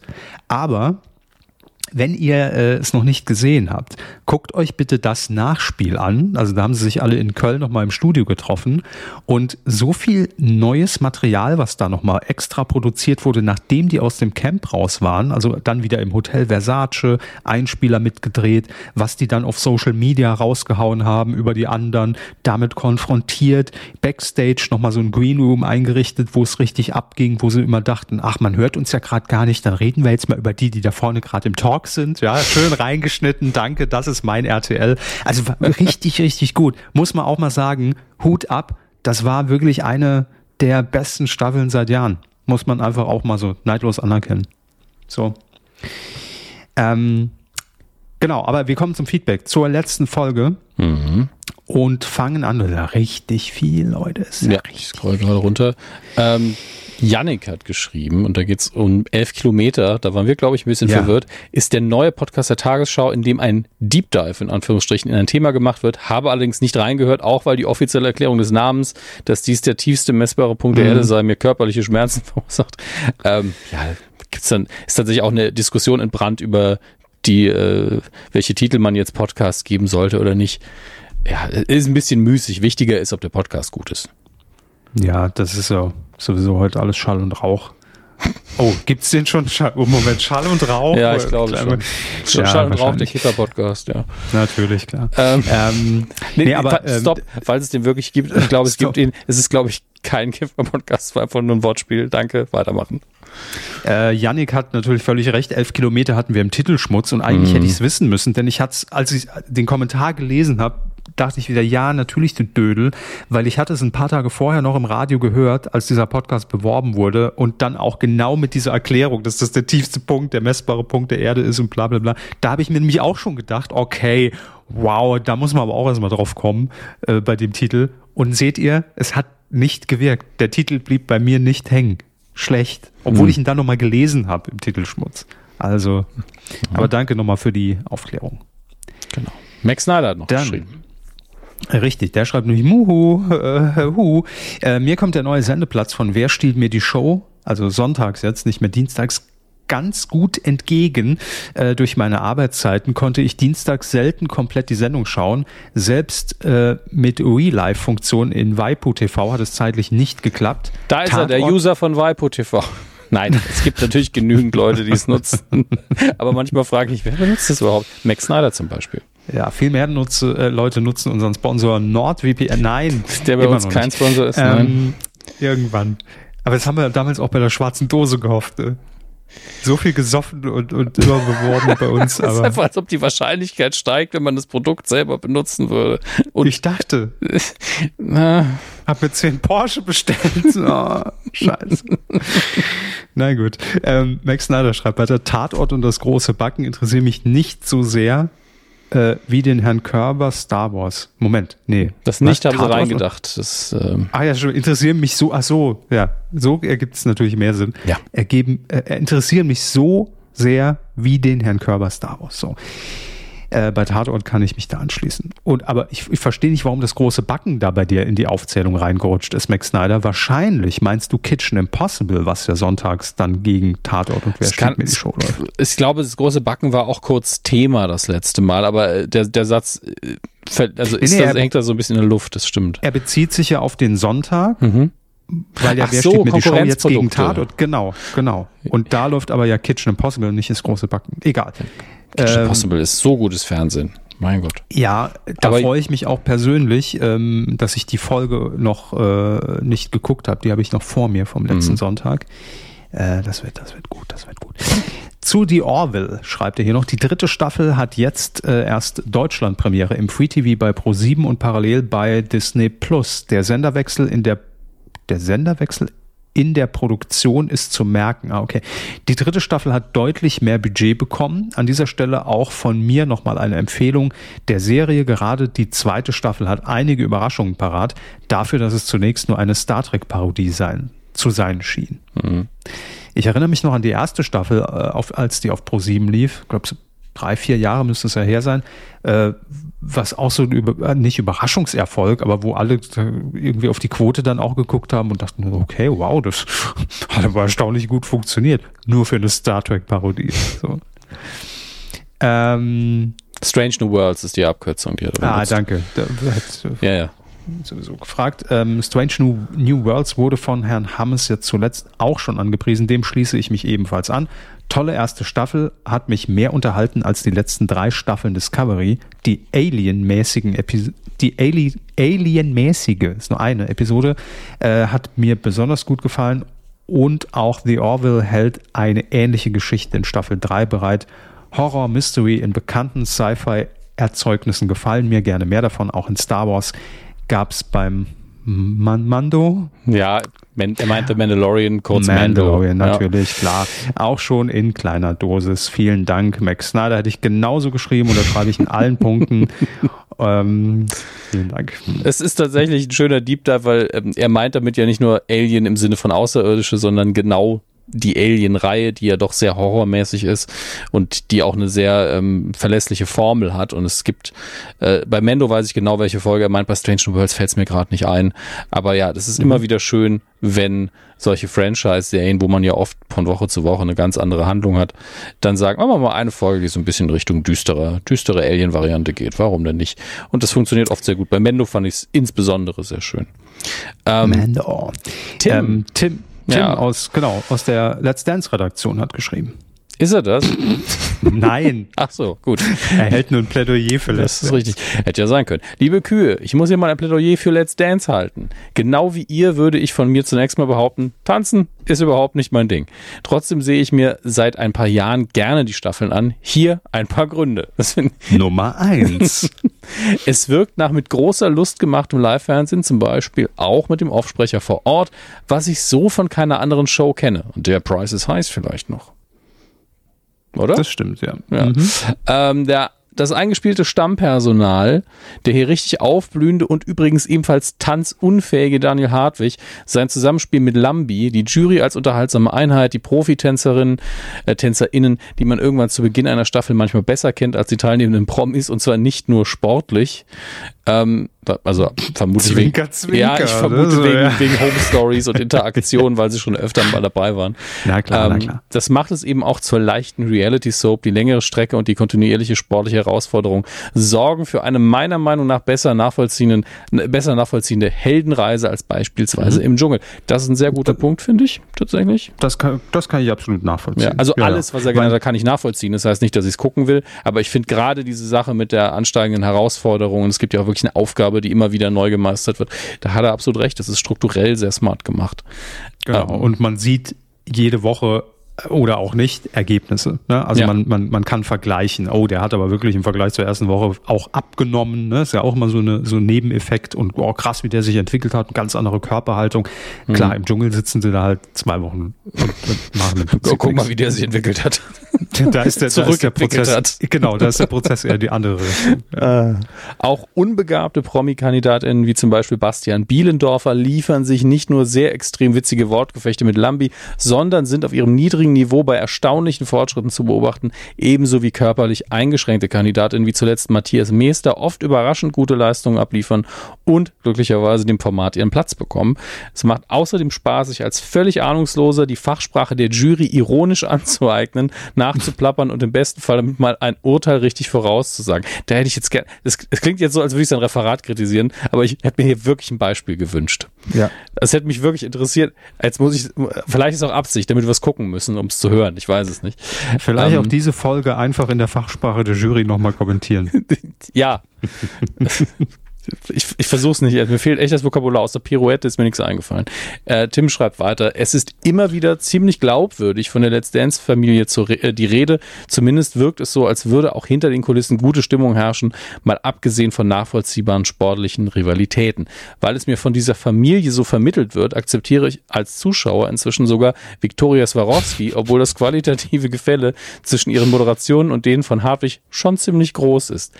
Das ist einer der diplomatischsten Sätze, die ich seit langem gelesen habe. Finde ich sehr schön. Gar nichts. Nein, das ist ziemlich groß, das qualitative Gefälle. Sehr gut. Nehmen wir so.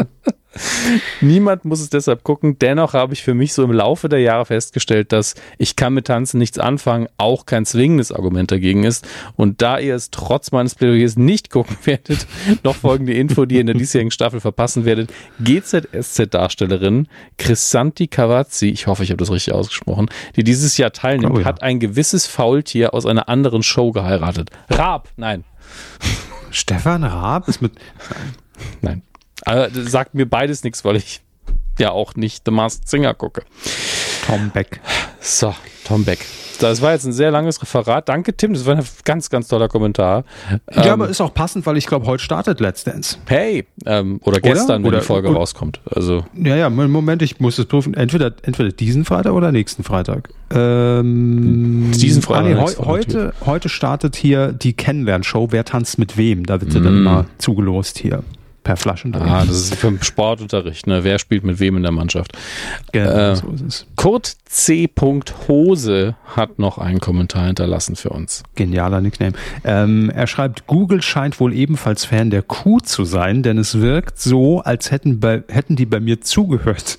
Kaum, das würde ich nicht ausschließen, Kurt, kaum hatte ich das Hören der aktuellen Folge beendet, wurde mir auf YouTube ein Clip vorgeschlagen, in dem Timon Krause, Let's Dance-Teilnehmer, bei Penn und Teller. Was ist Penn und Teller? Penn und Teller sind zwei amerikanische Illusionisten und Magier, die diese Sendung haben, Fool Us, wo andere Illusionisten und Magier einen Trick zeigen und, die beiden sitzen da, versuchen rauszufinden, wie es gemacht wird. Wie er funktioniert. Genau. Ah, okay. Und die beiden sind unfassbar unterhaltsam, selbst wenn sie einfach nur in einem Interview sind. Sehr, sehr unterhaltsame Typen. Ich finde nämlich Bühnenmagie oft nervig. Ja, aber wenn die beiden irgendwie involviert sind, dann finde ich das immer gut.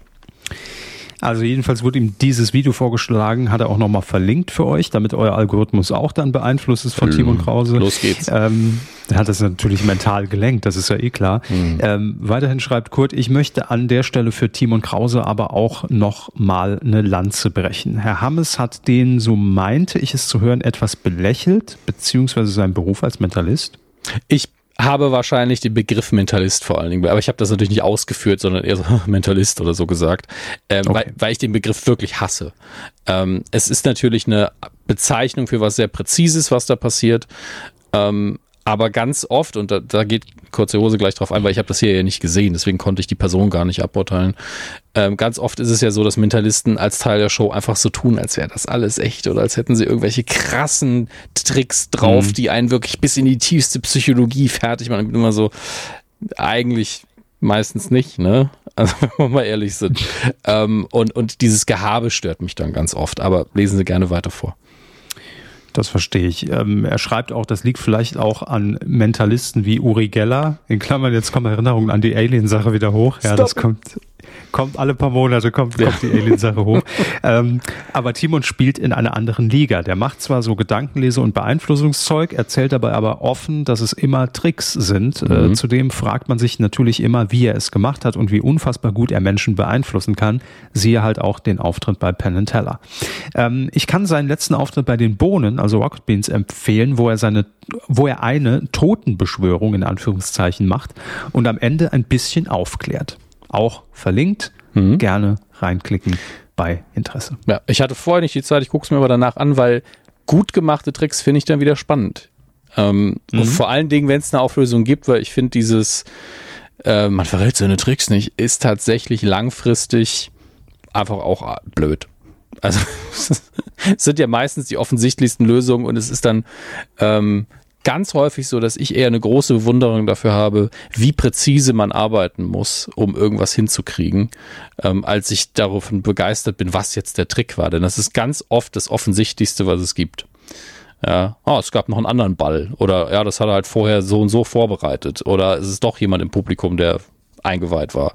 Aber ganz oft gibt es solche Dinge, wo ich denke, diese Slide-of-Hand-Sachen, wo man einfach was verschieden lässt mit den Händen, wo ich denke, wie lange muss man trainieren und üben, bis man das hinkriegt?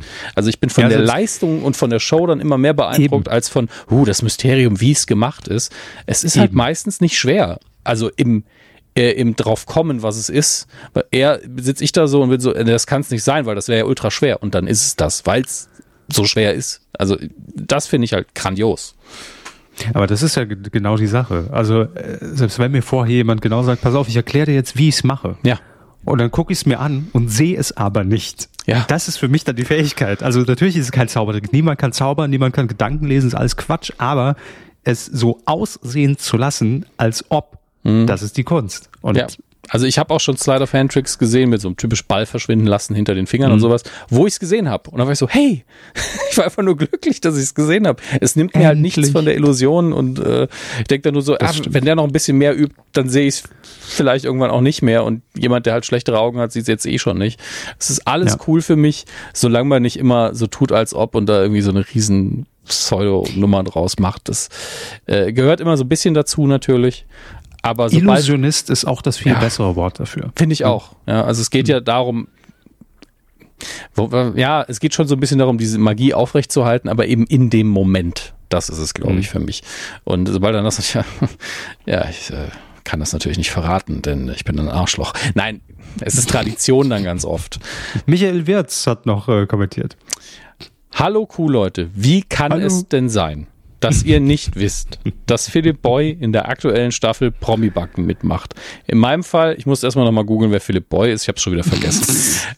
Und ich gucke das Promi-Backen nicht und der Körber hat's noch nicht geguckt, glaube ich, ist die Antwort.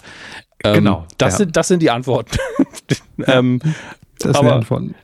Michael Wirz schreibt Weidengrüße von der Betonweide in Köln. Grüße zurück. Das war's. Wer ist eigentlich Michael Wirz? Muss ich jetzt auch mal googeln. Ach, so liebe Zeit. Ja, Michael, ne? Der hat seinen vollen Namen hingeschrieben. Ja, ich weiß. Ja. Tim hat auch noch kommentiert, Grüße ins Saarland. Und er hat auch wieder einen Kommentar, der komplett 100% Saarland ist. Ja. Und ich weiß jetzt schon nicht mehr, warum. Also, ich kann mich an die letzte Folge gar nicht mehr erinnern. Dartspieler, Globus, Fleischkäse weg. Ah, stimmt. Jetzt erinnere ich mich wieder. Dunkel. Der werte Herr Gabriel Gaga Clemens, so heißt der Dartspieler, hat die Fleischkäse weg übrigens nicht an die Tafel, sondern an den Kältebus in Saarbrücken für Obdachlose gespendet. Vielen Dank für die Korrektur, Tim. Das ist sehr lieb. Ich kannte ihn bis vor kurzem nicht, finde ihn inzwischen aber sehr sympathisch und überraschend schlagfertig. Auf die Frage, ob er in England leben wolle, hat er geantwortet, definitiv nicht. Als Saarländer habe ich schon genug Probleme, Deutsch zu sprechen. Da muss man als Saarländer doch ein bisschen schmunzeln. Ein bisschen schmunzeln muss man doch. Ah ja, 100%. Jerry hat geschrieben. Jerry. Hallo ihr beiden. Die Retrowelle hat seit kurzem mit dem Start des Glücksrades ein weiteres... Das stimmt, das haben wir ja ganz. Jerry, da bin ich dir sehr dankbar. Ich habe nicht mehr als 10 Minuten durchgehalten vor der Gala. Lassen Sie mich doch den Satz zu Ende lesen, dann dürfen Sie, weil es ist ein Jerry-Satz. Nee, mehr hab ich gar nicht, weil ich danach sehr schnell raus war. Ich bin gespannt, wie Jerry die ganze Lage der Nation beurteilt. Jerry ist ja so eine Art Korrespondent schon fast mit seinen sehr kompakten Einschätzung und ich fange den Satz nochmal von vorne an. Die Retrowelle hat seit kurzem mit dem Start des Glücksrades ein weiteres Format ins TV zurückgebracht und ich muss sagen, ich fand es nicht gut. Ja. Text geht weiter, aber das ist ein Urteil. Wie bei TV-Movie der Daumen, ne? Einfach... gut. Oder der Stern. Die Sendung war viel zu lang und hätte hier und da um einiges gekürzt werden können. Ja, das gilt für viele Sendungen. Thomas Hermanns konnte auch nicht wirklich helfen, Schwung da reinzubringen und die Studiokulisse schreite nur nach den guten alten Fernsehzeiten. Nur das Topfset in der Kulisse fehlte. Ein bisschen blinde Kuh hätte man vielleicht spielen können. Sonja Kraus war als Buchstabenfee charmant wie immer und dass sie wirklich in aller Retromanie die Buchstaben umdrehen musste, stand nun nur auf eine Wand zu tippen, hatte irgendwie was. Ganz ehrlich, das ist Pflicht, finde ich. Irgendwie draufdrücken, finde ich blöd. Wobei man sich hier Ideen wie Schnellraterunden etc. so verschlossen hat, die Schwung hätten reinbringen können. Als 30 Minuten Vorabendformat hätte das Ganze gestrafft etwas, aber so brauche ich das nicht nochmal. Gut. Der härteste Fernsehkritiker Deutschlands, Jerry. Na klar, vergesst Stefan Niggemeier. Jerry ist der neue Maßstab und das meine ich ernst.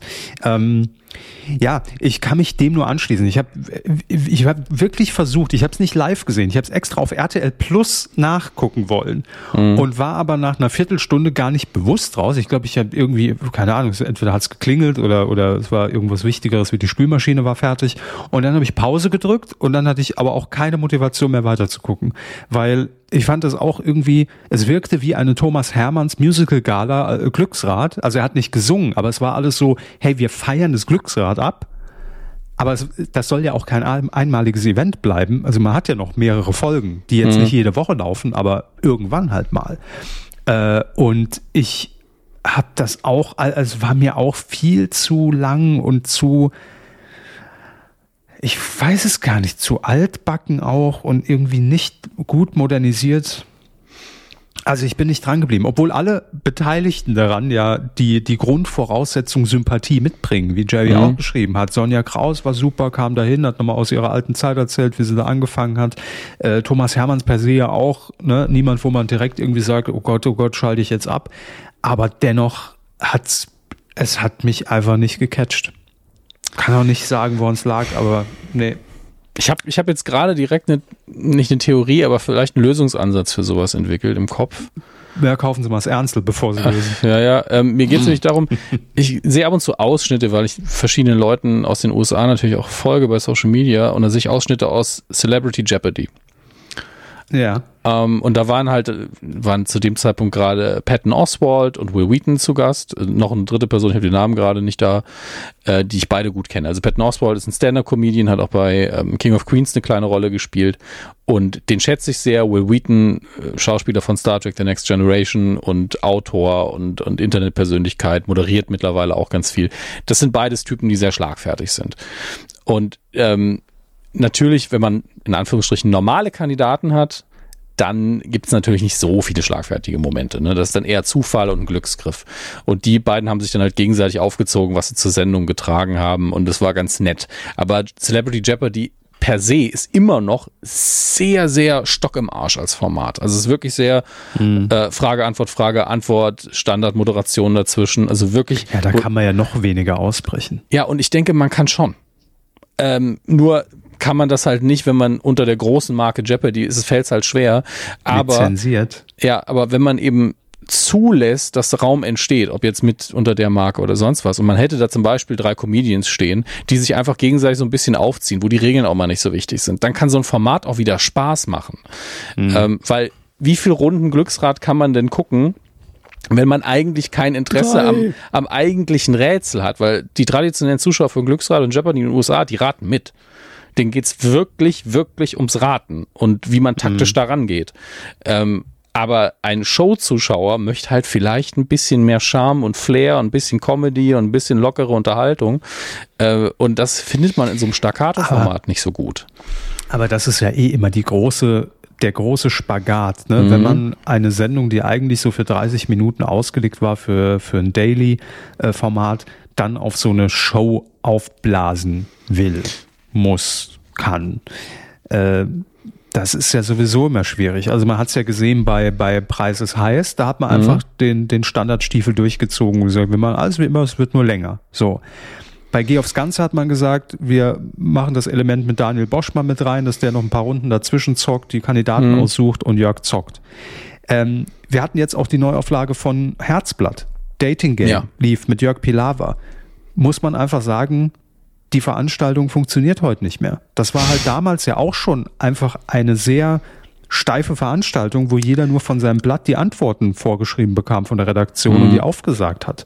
Und das wurde jetzt versucht aufzulockern. Ich habe es nicht gesehen, aber auch nur die Kritik von DWDL gelesen, mit Bürger Lars Dietrich, der als rappender Amor ins Studio kam und dann versucht hat, so ein bisschen versucht, Spiele zu integrieren.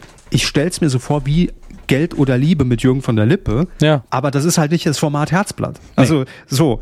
Und das finde ich immer das Schwierige, genauso wie beim Glücksrad dann zu sagen, wir machen da so eine Gala-Veranstaltung draus, was das Glücksrad einfach nicht ist. Nee. So. Also ich glaube, das nervt mich auch schon bei Wer wird Millionär mit diesen ganzen Specials. Wo ich sage, ja, natürlich müsst ihr euch immer was Neues einfallen lassen, damit das Ding auf 2 Stunden dann auch aufzublasen ist und man irgendwie Neugierde weckt nach irgendwie gefühlt 70 Jahren im Fernsehen.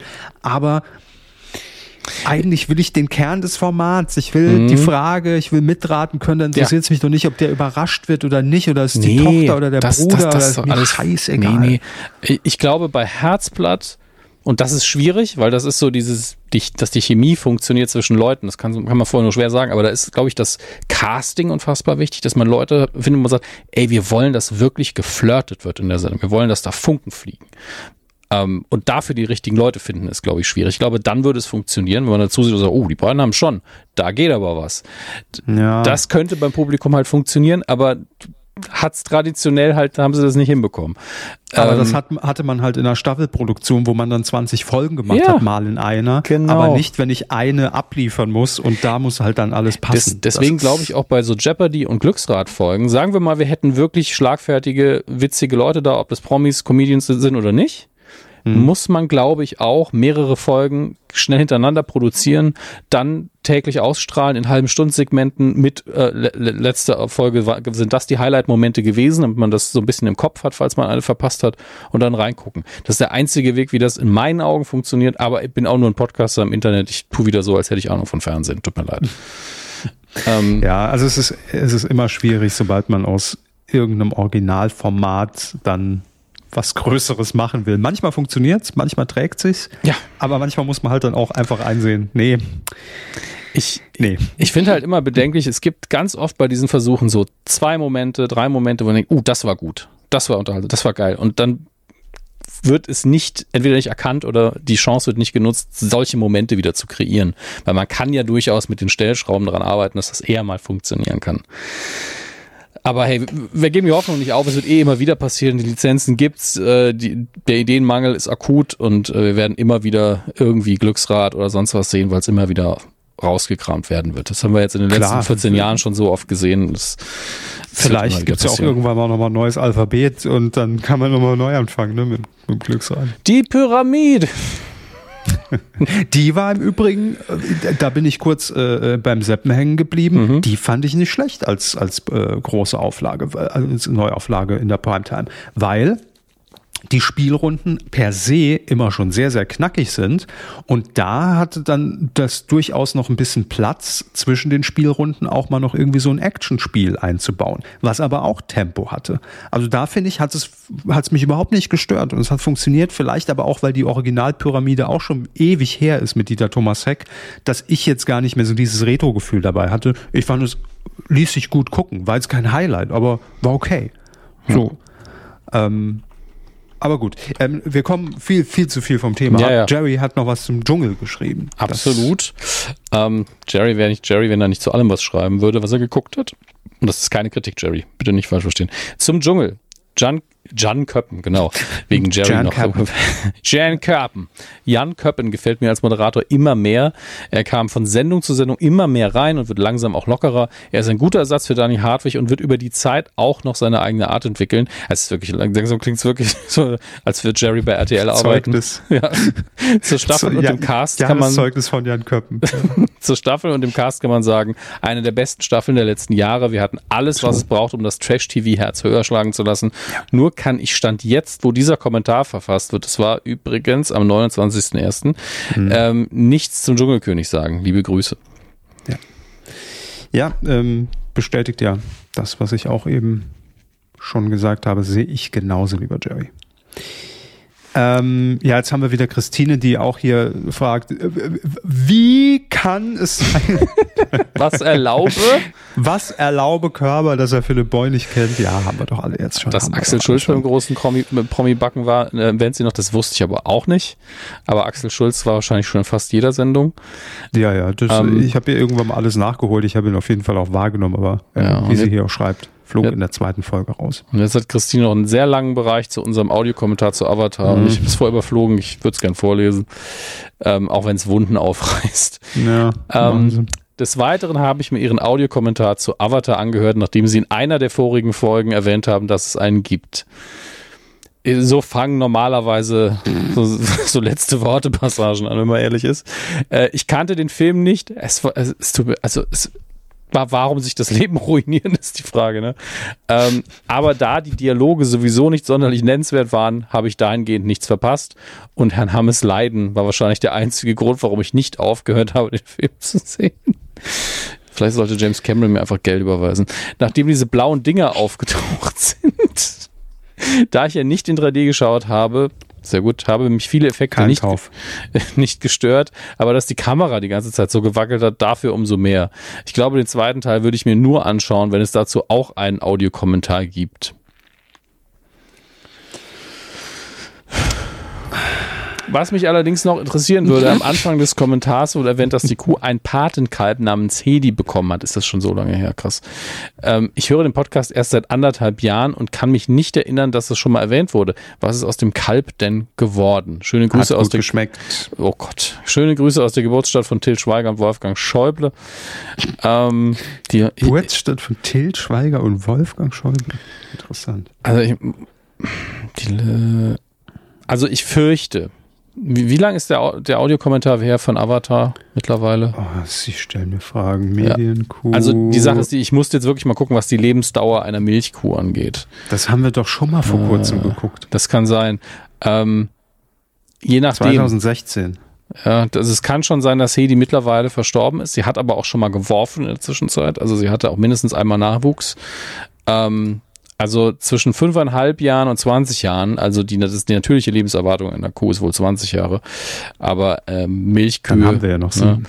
Milchkühe 5,5 eher so. Aber deswegen ist es sehr gut möglich, da müsste ich den Bauern nochmal anschreiben, dass die Kuh mittlerweile verstorben ist. Ihr Bild hängt immer noch hier. Also es ist wirklich, das Bild hängt hier zentral in meinem Arbeitszimmer. Ich gucke da quasi, wenn ich vom Monitor den Winkel nach oben ändere, gucke ich in Hedis Augen. Das ist kein Witz. Weil ich das so süß fand damals. Also das war ja auch die Antwort. Wir haben das irgendwann mal gesagt, eigentlich wäre es schön, so eine Patenkuh zu haben. Und dann hat sich irgendein Kuhbetrieb gemeldet und die haben gesagt, ja, das kostet dann Geld. Und ich so, okay, also wir wollten jetzt keinen Vertrag eingehen. Und dann wurden wir angeschrieben, nö, ihr könnt einfach hier, die Hedi, das ist jetzt eure. Also wir haben ihr den Namen gegeben. Weil meine kleine Schwester heißt Hedi. Das ist richtig. Ja. Ja. Jakob Mu hat geschrieben. Er schreibt, liebe Kühe auf der Weide, ich höre euch zwar erst seit Folge 421, vor Jahren hörte ich den ProSieben-Podcast mit Herrn Körber und Kollegin, dieser wurde leider eingestellt. Herr Körber, warum eigentlich? Zu erfolgreich. Pause. Zu erfolgreich und Pause. Und bin dadurch auf die Kuh aufmerksam geworden. Hat sich allerdings nie ergeben, euch zu hören, bis eben vor ein paar Folgen. Das freut uns sehr, lieber Jakob. Willkommen auf der Weide. Richtig. Jetzt aber zum Kommentar an sich. So. Ich war im letzten Herbst bei Bros im Kino. Ich fand den Film sehr unterhaltsam und witzig. In Klammern, nicht zu Herr Hammes erinnere ich mich. Stopp. Da muss ich sagen, ich habe den Film nie gesehen. Ich habe den Trailer nur besprochen und fand den eigentlich ganz gut. Und ich habe hier irgendwie einen Kommentar von jemand anderem vorgelesen, der ihn nicht so witzig fand. Also, dann wurde es vielleicht vermischt. Kann man durcheinander bringen, aber ich würde mir jetzt nicht anmaßen zu sagen, ich fand den schlecht, weil ich habe ihn gar nicht gesehen. Aber ich fand den Trailer aber charmant. Gut. Jakob schreibt weiter, da es wesentliche Dinge in unserer, in Anführungszeichen, schwulen Szene aufzeigt, über die man schmunzeln, ja sogar lachen könnte, konnte. Es folgte, dass ich den Film unbedingt auf Blu-ray bzw. DVD haben wollte. Nichts leichter als das, dachte ich mir eines Tages im Dezember und warf die Suchmaschine meines Vertrauens an. Wäre eine Note 1 im Deutschaufsatz. Sagst schon mal, wie es ist. Doch, sehr schön. Gefällt mir, wie man das so umschreibt. Dort musste ich bedauerlicherweise feststellen, dass sich Universal dazu entschieden hat, den Film in Deutschland nur zum Streamen anzubieten und nicht auf Blu-ray, gar DVD zu veröffentlichen. Jetzt meine Frage. Wie steht ihr, fast wie das Jahresabschluss, jetzt die Frage, Herr Hammes. Wie steht ihr, vor allem Herr Hammes, zu dieser Debatte, dass die großen Filmstudios ihre Filme nur noch zum Streamen anbieten und nicht mehr auf physischen Medien veröffentlichen? Das ist mein erster Kommentar, also seid bitte nachsichtig mit mir. Ja, gar kein Problem. Wir haben ja keine Qualitätskontrolle hier für die Kommentare. Alles gut, Jakob. Herr Hammes, bitte. Also erstmal habe ich direkt auch geguckt, beim großen Kumazon/Amazon gibt es natürlich einen niederländischen Import für die physische DVD zumindest. Kostet aber direkt 32 €. Ein bisschen fragwürdig. Ähnlich hat es Jakob jetzt Spoiler gemacht. Ja. PS, ich habe mir die DVD nun aus der Schweiz importieren lassen. Ja, also es gibt natürlich noch so Wege, da drum herumzukommen. Und tatsächlich, jetzt würden viele sagen, ja, aber das ist doch keine Lösung. Naja, wenn ihr nicht streamt, aber physische Medien von woanders kauft, das wird irgendwo registriert werden. Ja, also wenn keiner mehr streamt, aber DVDs werden wieder verkauft, dann wird sich natürlich der Markt wieder ändern. Aber das ist letztlich meine Meinung dazu. Ich liebe physische Medien. Ich bin froh, von den für mich wichtigsten Filmen Backup zu haben. Das heißt, wenn Bros für mich jetzt ein wichtiger Film gewesen wäre, hätte ich genau das Gleiche gemacht. Denn es gibt ja, also es gibt so zwei Arten von Filmen, die ich gern physisch besitze. Das eine sind eben Filme, die mir sehr, sehr wichtig sind. Die sind aber auch oft groß. Ich habe mehrere Versionen von Ghostbusters, von Herr der Ringe, von Star Wars habe ich die letzte DVD oder die einzige offizielle Fassung mit dem Original-Cut. Das war die auf DVD damals, zur Special Edition. Da war der Original-Cut als Bonusmaterial drauf. Das ist natürlich eine Wertanlage geworden irgendwann, weil es gibt keine anderen offiziellen Releases davon. Deswegen, ich bin da ein Sammler auch, klar, das muss nicht jeder sein, aber jedes Mal denke ich mir so, es gibt halt jetzt, wir haben jetzt die Situation gehabt, dass Warner in den USA wegen der Geldprobleme HBO-Sachen und neu produzierte Sachen nicht mal überhaupt irgendwo zeigt. Das hatten wir ja schon mal besprochen, dass zum Beispiel der Batgirl-Film, egal wie gut oder schlecht der war, fertig gedreht, dazu einfach nie das Tageslicht sehen wird. Nie wird irgendjemand diesen Film sehen, wenn es nach denen geht, weil die sagen, wir verlieren Geld, wenn wir den raushauen. Und genauso kann es halt auch mal sein, dass ein Film einfach nicht mehr ausgestrahlt, gestreamt oder veröffentlicht wird. Und da möchte ich natürlich dann, wenn er mir gefallen hat, eine Kopie haben. Mhm. Deswegen finde ich es natürlich sehr, sehr schade, wenn es keine physischen Medien mehr gibt. Ich frage mich, das gibt es auf dem Buchmarkt ja, und da kann gerne jemand, der da Ahnung von hat, ich vermute, dass es nicht so ist, aber ist es denkbar, dass es finanziell ein Modell gibt, wo es funktionieren würde, zu sagen, ich bestelle quasi on demand, also ich stelle physische Blu-ray, DVD, sonst was on demand her. Funktioniert bestimmt nicht für schöne Editionen mit einer aufwendigen Verpackung etc., aber denkbar ist ja, dass in irgendeinem Presswerk einfach nur gesagt bekommt, ey, da wollen 17 Leute, wollen jetzt Blues Brothers, 3 Leute wollen Indiana Jones, presst das mal raus, mach's in die billigste Verpackung, schick raus und dann kostet es vielleicht 3 bis 5 Euro mehr, als wenn man einfach, ja, als wenn man 10.000 auf einmal druckt und in den Verkauf gibt. Ist ja theoretisch denkbar, nur müssten sie dann die Zwischenhändler umgehen, glaube ich, damit das überhaupt funktionieren kann.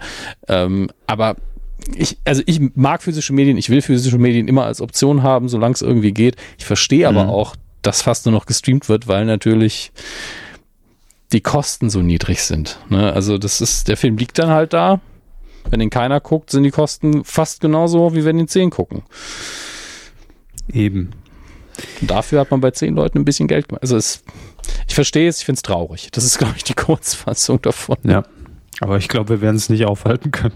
Nee, natürlich nicht. Der einzige Grund, wie sich das nochmal ausbremst immer wieder, ist, solange die Industrie, und das wird sie sehr lange machen, immer wieder hochauflösendere Bildformate rausballert. Also solange immer noch gesagt wird, ey, wir müssen nochmal eine neue Generation Fernseher verkaufen, mach jetzt mal 8K, was ja der nächste Schritt ist. 8K plus. Ja, und natürlich dann auch die Daten so groß werden, dass viele Internetleitungen das einfach nicht hergeben, das sauber zu streamen.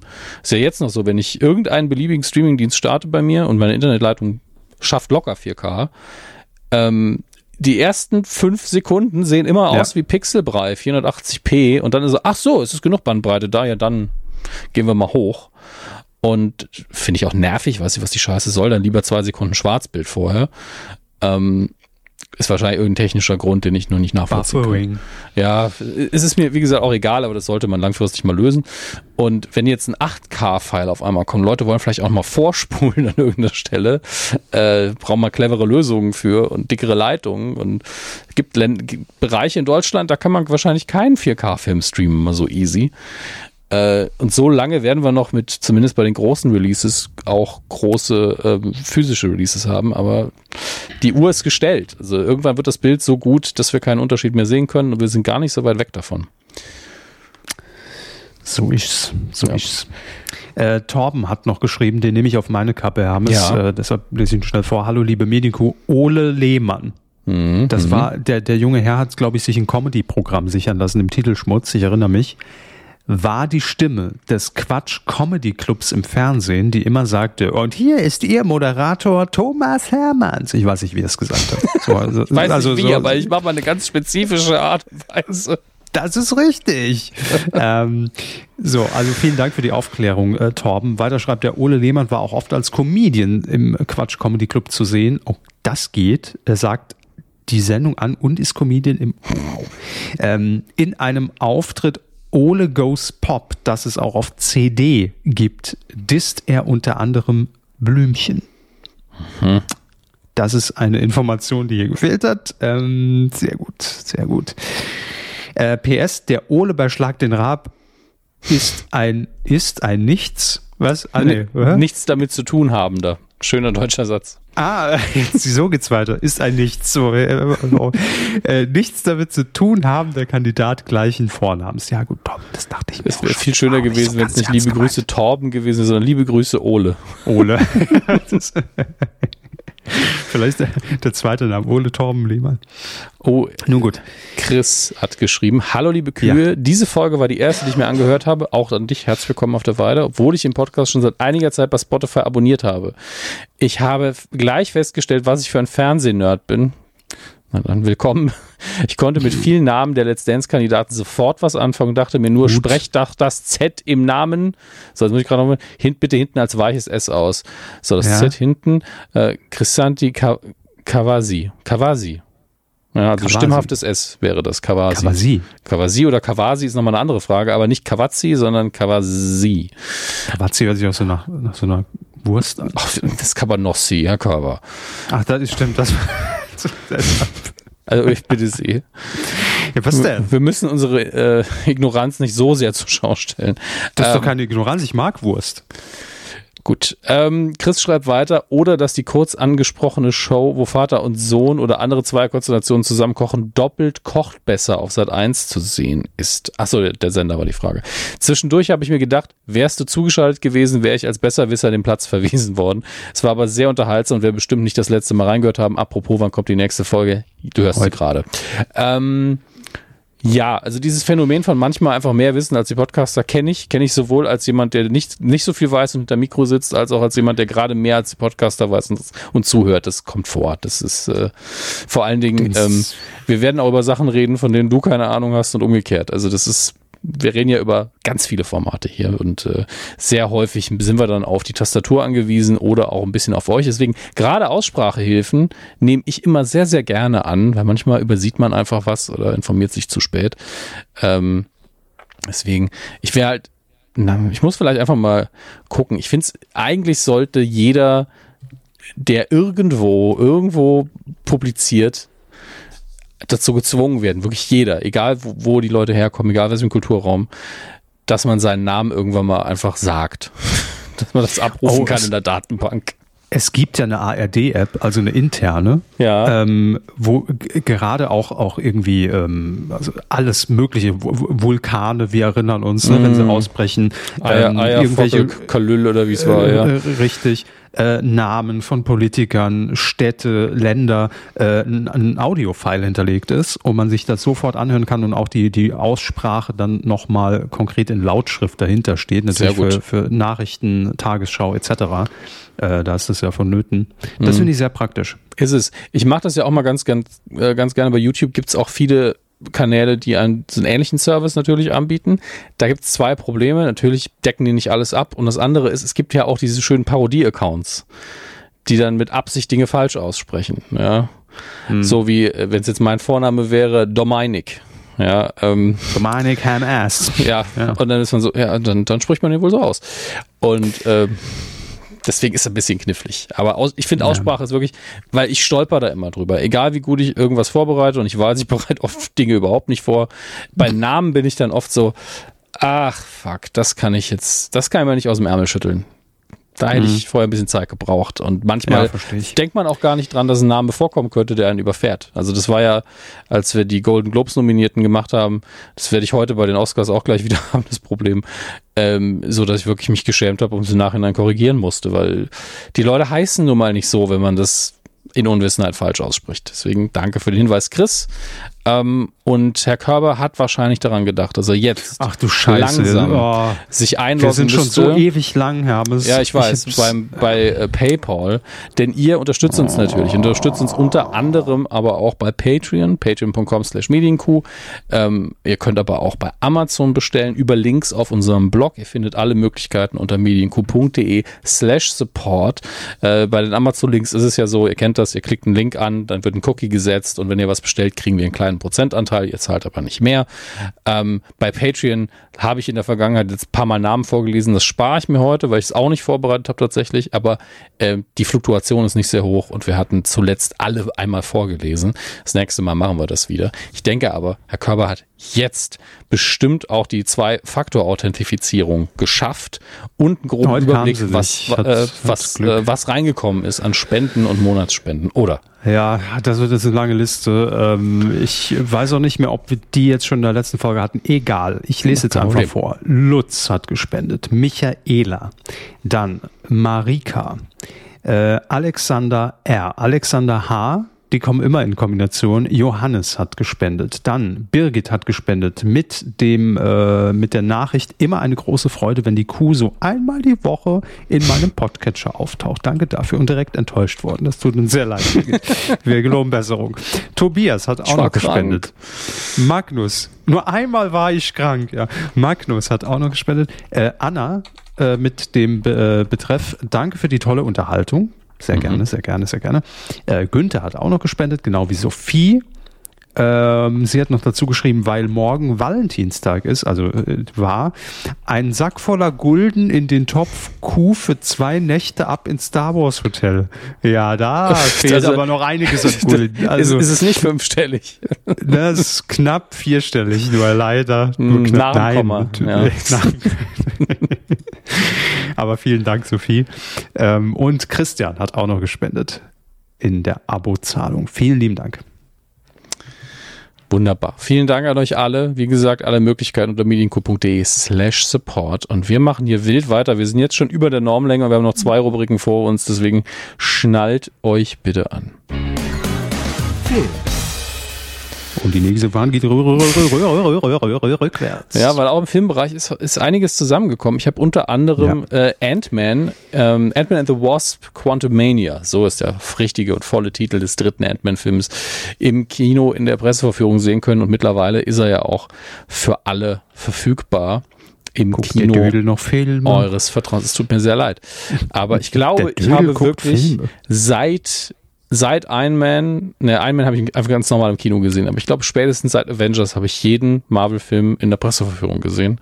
Und das ist eine Tradition, die einfach nicht bricht und das ist gut so. Ich war ein bisschen überrascht davon, weil ich habe mich da sehr klein gehalten, was so mein Output anging und Kritiken, wie negativ der dann doch von den meisten besprochen wird, der neue Ant-Man, weil ich bin da raus und war so, hey, ich hatte echt Spaß. Das war so meine erste Reaktion, einfach ganz oberflächlich. Ich hatte einfach eine gute Zeit im Kino. Und dann ist das dann so, wenn Sie lesen, dass er nicht so gut ankommt, wo man sich überlegt, was liegt denn falsch? Habe ich das irgendwie falsch interpretiert, oder? Naja, es ist schon so, dass man sich dann fragt, okay, bin ich einfach das Genie oder bin ich der Idiot? Die wahre Botschaft erkannt hat. Bin ich das Genie oder bin ich der Idiot? Oder ist es einfach mehr mein Geschmack oder sonst was? Manchmal guckt man in Filme, weiß, den werden alle hassen, aber das ist genau mein Ding. Das gibt's ja auch. Ja. Ja. Aber hier war ich so, also ich wusste schon, dass keiner danach sagen wird, oh, das ist der beste Marvel-Film ever oder so. Also das war mir klar. Und ich habe auch Probleme gesehen bei dem Film, denn um Ihnen das ein bisschen klar zu machen, ich weiß nicht, die Ant-Man-Filme haben Sie vielleicht aber sogar gesehen. Nee, das haben Sie nicht. Okay, ist nicht schlimm. Innerhalb des Marvel-Universums sind die Ant-Man-Filme so ein bisschen anders eigentlich. Also gerade der erste ist eigentlich ein Heist-Film mit ein paar Twists, weil einfach was geklaut werden soll und ein Einbruch geplant wird, der wird dann umgesetzt, nur eben mit dieser Zusatztechnologie, dass Ant-Man sich halt schrumpfen kann und groß machen kann. Und dass er mit Ameisen kommunizieren kann, die ihm dann helfen. Ja, deswegen Ant-Man. Und ansonsten ist das aber eigentlich ein sehr charmanter und ja, normaler Film fast schon in der Art und Weise, wie er erzählt ist. Der zweite, der ist für mich nicht so ganz rund, aber der ist einfach ganz nett. Weil das ist das Ding, die Ant-Man-Filme sind immer nett, weil der Hauptdarsteller das einfach, Paul Rudd spielt den so sympathisch und nett und witzig. Man ist einfach so, mit dem will man ein Bierchen trinken gehen und er macht Witze und es ist eigentlich auch ein bisschen ein Familienfilm, weil es immer darum geht, wie seine Beziehung zu seiner Tochter gerade läuft und man guckt den einfach gerne zu. Ein Ant-Man-Film, wo gar keine Action passiert, würde ich immer noch gucken, weil ich die mag. Also man hat wirklich eine Verbindung zu diesen Menschen. Also so geht's mir. Gleichzeitig passt das natürlich nicht so ganz in diese Marvel-Welt, die mittlerweile so groß und so kosmisch ist. Und Ant-Man 3 hat jetzt das Riesenproblem, dass er zum einen die nächste Phase des MCUs startet, fürs Kinopublikum auch den großen Bösewicht einführt. Den hat man zwar schon in Loki in einer anderen Variante gesehen, das ist eine Serie, die auf Disney Plus läuft, aber man kann natürlich nicht davon ausgehen, dass das Kinopublikum eine Disney Plus Serie geguckt hat. Das geht ja nicht. Deswegen führt man ihn komplett neu ein. Und der ist super. Also wirklich der Bösewicht von MN3, der war auch in Loki, war der Schauspieler schon brillant. Und jetzt, er hat eigentlich einen sehr simplen Namen, also den man sich gut merken kann und trotzdem muss ich nochmal nachschlagen. Er heißt Jonathan Myers? Bin mir nicht mehr sicher. Haben wir aber schnell. Jonathan Majors, nicht Myers. Ich war nah genug dran, dass ich mich nicht schämen muss. Knappe. Und der spielt den hervorragend. Das ist eine wirkliche Bedrohung. Man hat richtig Angst vor dem. Man merkt, wie er innerlich auch ein bisschen zerrissen ist und psychologisch nicht stabil. Also es ist kein kalkulierter Bösewicht. Man hatte vorher Thanos als Bösewicht, der sehr, sehr nüchtern und kalt war und sehr überzeugt und das, was ich tue, ist genau das Richtige. Und der hier, der ist einfach machtbesessen und verrückt und man kann ihm nicht so ganz trauen in dem, was er sagt. Das passt halt nicht so ganz zu Ant-Man, zu dieser charmanten Welt, zu dem Stil, zu diesen Familiengeschichten. Und hier wird alles ein gutes Stück düsterer dadurch. Und das reibt sich so ein bisschen aneinander. Und dazwischen ist, glaube ich, dann der Plot so ein bisschen zum Opfer gefallen. Denn der wird sehr, sehr vorhersehbar erzählt. Also es ist wirklich, man hakt so ein bisschen die Storylines ab. Und ich glaube, das war für viele nervig, dass alles vorhersehbar war, dass man wusste, worauf es hinausläuft. Es gab fast keine Überraschungen. Die Hauptüberraschung ist, und das werde ich nicht weiter erklären, weil es ein Spoiler ist, ist, glaube ich, MODOK, der eine größere Rolle spielt, als man gedacht hätte. Ich dachte, der wird nur als Gag oder im Hintergrund als Hommage eingeführt, aber nein. Und ich glaube, einige werden ihn hassen, die anderen werden ihn lieben. Ich war auch genau dazwischen. Ich fand die Figur zum einen irgendwo sehr lächerlich, aber auch sehr witzig. Also genau beides. Aber klingt für mich jetzt erstmal sehr verlässlich. Ja, es ist eine sehr verlässliche Kinounterhaltung. Deswegen, ich verstehe diesen krass negativen Sachen dagegen nicht. Es gibt natürlich so die Sparte von Leuten, die ich nicht ernst nehmen kann, die dann so, ja, das ist alles wieder woke Scheiße. So, ja, gut, du hast wieder dieses Wort benutzt, das du nicht verstehst. Scheiße. Woke und geh darüber spielen, ist okay. Und auf der anderen Seite hat man dann lustigerweise die gleiche Kritik, die sagt, ja, sehr viele coole Frauenfiguren, aber warum haben die eigentlich nicht das Sagen? Das hat der erste Film schon als Kritik bekommen und das ist eine andere Perspektive, die ich eher nachvollziehen kann, aber Film heißt halt Ant-Man, ne? Und ich hatte einfach Spaß daran. Das ist einfach wirklich, es ist ein simpler Film, er ist geradlinig, er hat ein paar Schwächen. Zum Beispiel Bill Murray ist zum ersten Mal in seiner Karriere vielleicht die Schwäche in einem Film, wenn man das Gefühl hat, ja, ich wollte einfach auch mal einen Marvel-Film mitspielen und Geld einstreichen. Ich war da kurz da, hab 3 Sätze gesagt, bin wieder gegangen, ne? War ein bisschen langweilig. Du bist langweilig in dem Film. Ich liebe Bill Murray, aber in dem Film hätte man sie einfach streichen können. Es ist leider genauso, man hat das Gefühl, er strengt sich überhaupt nicht an. Das ist ein bisschen schade, aber im Endeffekt auch nicht so wichtig. Und es kommt immer ein bisschen komisch, wenn ich als jemand, der ja bei Radio Nukular auch mit Disney zusammenarbeitet, dann sagt, nee, der ist nicht so schlecht, wie alle sagen, aber ich habe ja auch schon Eternals relativ hart in die Kritik genommen. Ich finde auch, dass der zweite Black Panther einige Schwächen hat, aber der ist übernegativ gesprochen einfach. Das ist halt so, wie man mir nachsagen könnte, dass ich Lenzen Live so abfeiern. Ne? So, ich habe jetzt nicht mitgespielt in Ant-Man 3, sonst fände ich ihn wahrscheinlich noch mal ein gutes Stück besser, weil ich eine mega Zeit mit Paul Rudd hatte. Und ich wäre sehr dafür, dass ich da mitgespielt hätte. Paul Rudd, der Ingo Lenzen von Ant-Man? Nur eine Schnurrbart, aber ansonsten gut. Sehr nah dran, ja. Sehr gut, dann habe ich ein Bild. Aber ich habe da halt nicht mitgespielt und ich habe auch nichts davon, also ich hätte nichts davon, wenn ich jeden Marvel-Film positiv bewerten würde, weil glaubt mir ja auch Sie wissen, was ich meine, sobald irgendwas Monetäres dahinter steckt, ist natürlich dann immer die Verlockung groß zu sagen, ihr macht es nur deshalb, aber das ist Quatsch. Dann würde ich einfach die Fresse halten. Eben, das ist der Punkt. Das ist auch der einzige Weg, wie man das lösen kann tatsächlich. Wenn man weiß, wenn ich das jetzt negativ bewerte, habe ich blöde Konsequenzen in meinem normalen beruflichen Umfeld, dann sagt man einfach nichts dazu. Und die habe ich nicht. Meine Meinung ist, und die Meinung bei Nikolas auch nie eingekauft, fanden, glaube ich, alle. Eternals nicht geil. Und jetzt bei dem hier bin ich ja wirklich so, ey, warum hackt ihr so auf dem armen Film rum? Der ist doch so, der, ja, macht, doch. Der macht vielleicht nicht alles richtig, aber der tut auch keinem weh. Das einzige, vielleicht die Enttäuschung einfach zu groß. Ja, es kann sein. Das liegt vielleicht auch daran, dass die letzten paar Marvel-Filme alle nicht auf dem gleich hohen Niveau waren, wie das, was man von denen erwartet. Hm. Und dass jetzt sich das so eingerissen hat, dass man da ein bisschen drauf rumhackt. Aber eins muss ich noch sagen dazu, und das ist, bei dem Film ist es verständlich. Der ganze Film spielt in diesem Quantum Realm, was, ja, wenn man sich ganz klein schrumpft, dann ist man quasi in einer anderen Welt. Ja, also man könnte auch sagen, es spielt in Outer Space. Es ist überall, alles, nichts spielt auf der Erde. Und es gibt, glaube ich, nicht eine Einstellung da drin, die nicht von einem Greenscreen gedreht worden ist. Vielleicht innerhalb der ersten 3 Minuten oder so. Und dann guckt man sich diesen Abspann an und es laufen einfach 30 Millionen Namen von irgendwelchen Special-Effect-Teams auf der ganzen Welt, CGI-Artists, wirklich in jedem Land hat man an diesem Film gearbeitet. Und dann kommen die Filmförderung und dann steht auch sowas wie Filmförderung Baden-Württemberg. Na klar. Und ich denke mir so, ja, auch da steht eine grüne Wand. Also es ist natürlich Postproduktion dann, aber es ist auch manchmal ein bisschen Überhand. Also da vermisse ich wirklich ein echt gedrehtes Bild hat, auch wenn es auf digitalem Film gedreht wird, was Greifbareres. Also der Film wirkt halt dadurch sehr steril, aber hat die Begründung innerhalb der Welt. Ich hoffe einfach nur, dass die Marvel-Filme, die eben nicht nur im Weltall oder im Quantum Realm spielen, in Zukunft wieder ein bisschen greifbarer aussehen. Das da hätte ja, ich finde es auch, wenn die Schauspielerinnen und Schauspieler einfach so sehr frustrierend. Also ja, ich weiß nicht, ob das so viel Spaß macht. Ich glaube, das ist für jeden Schauspieler ein bisschen anders und mittlerweile haben sich da viele dran gewöhnt auch. Das war, glaube ich, vor 10, 15 Jahren ein größeres Thema für den. Ich weiß überhaupt nicht, wie ich damit umgehen soll. Und mittlerweile sind sie so, dieser Tennisball hat mich zum Weinen gebracht. Dieser Tennisball am Ende der Stange. Das ist völlig okay, finde ich.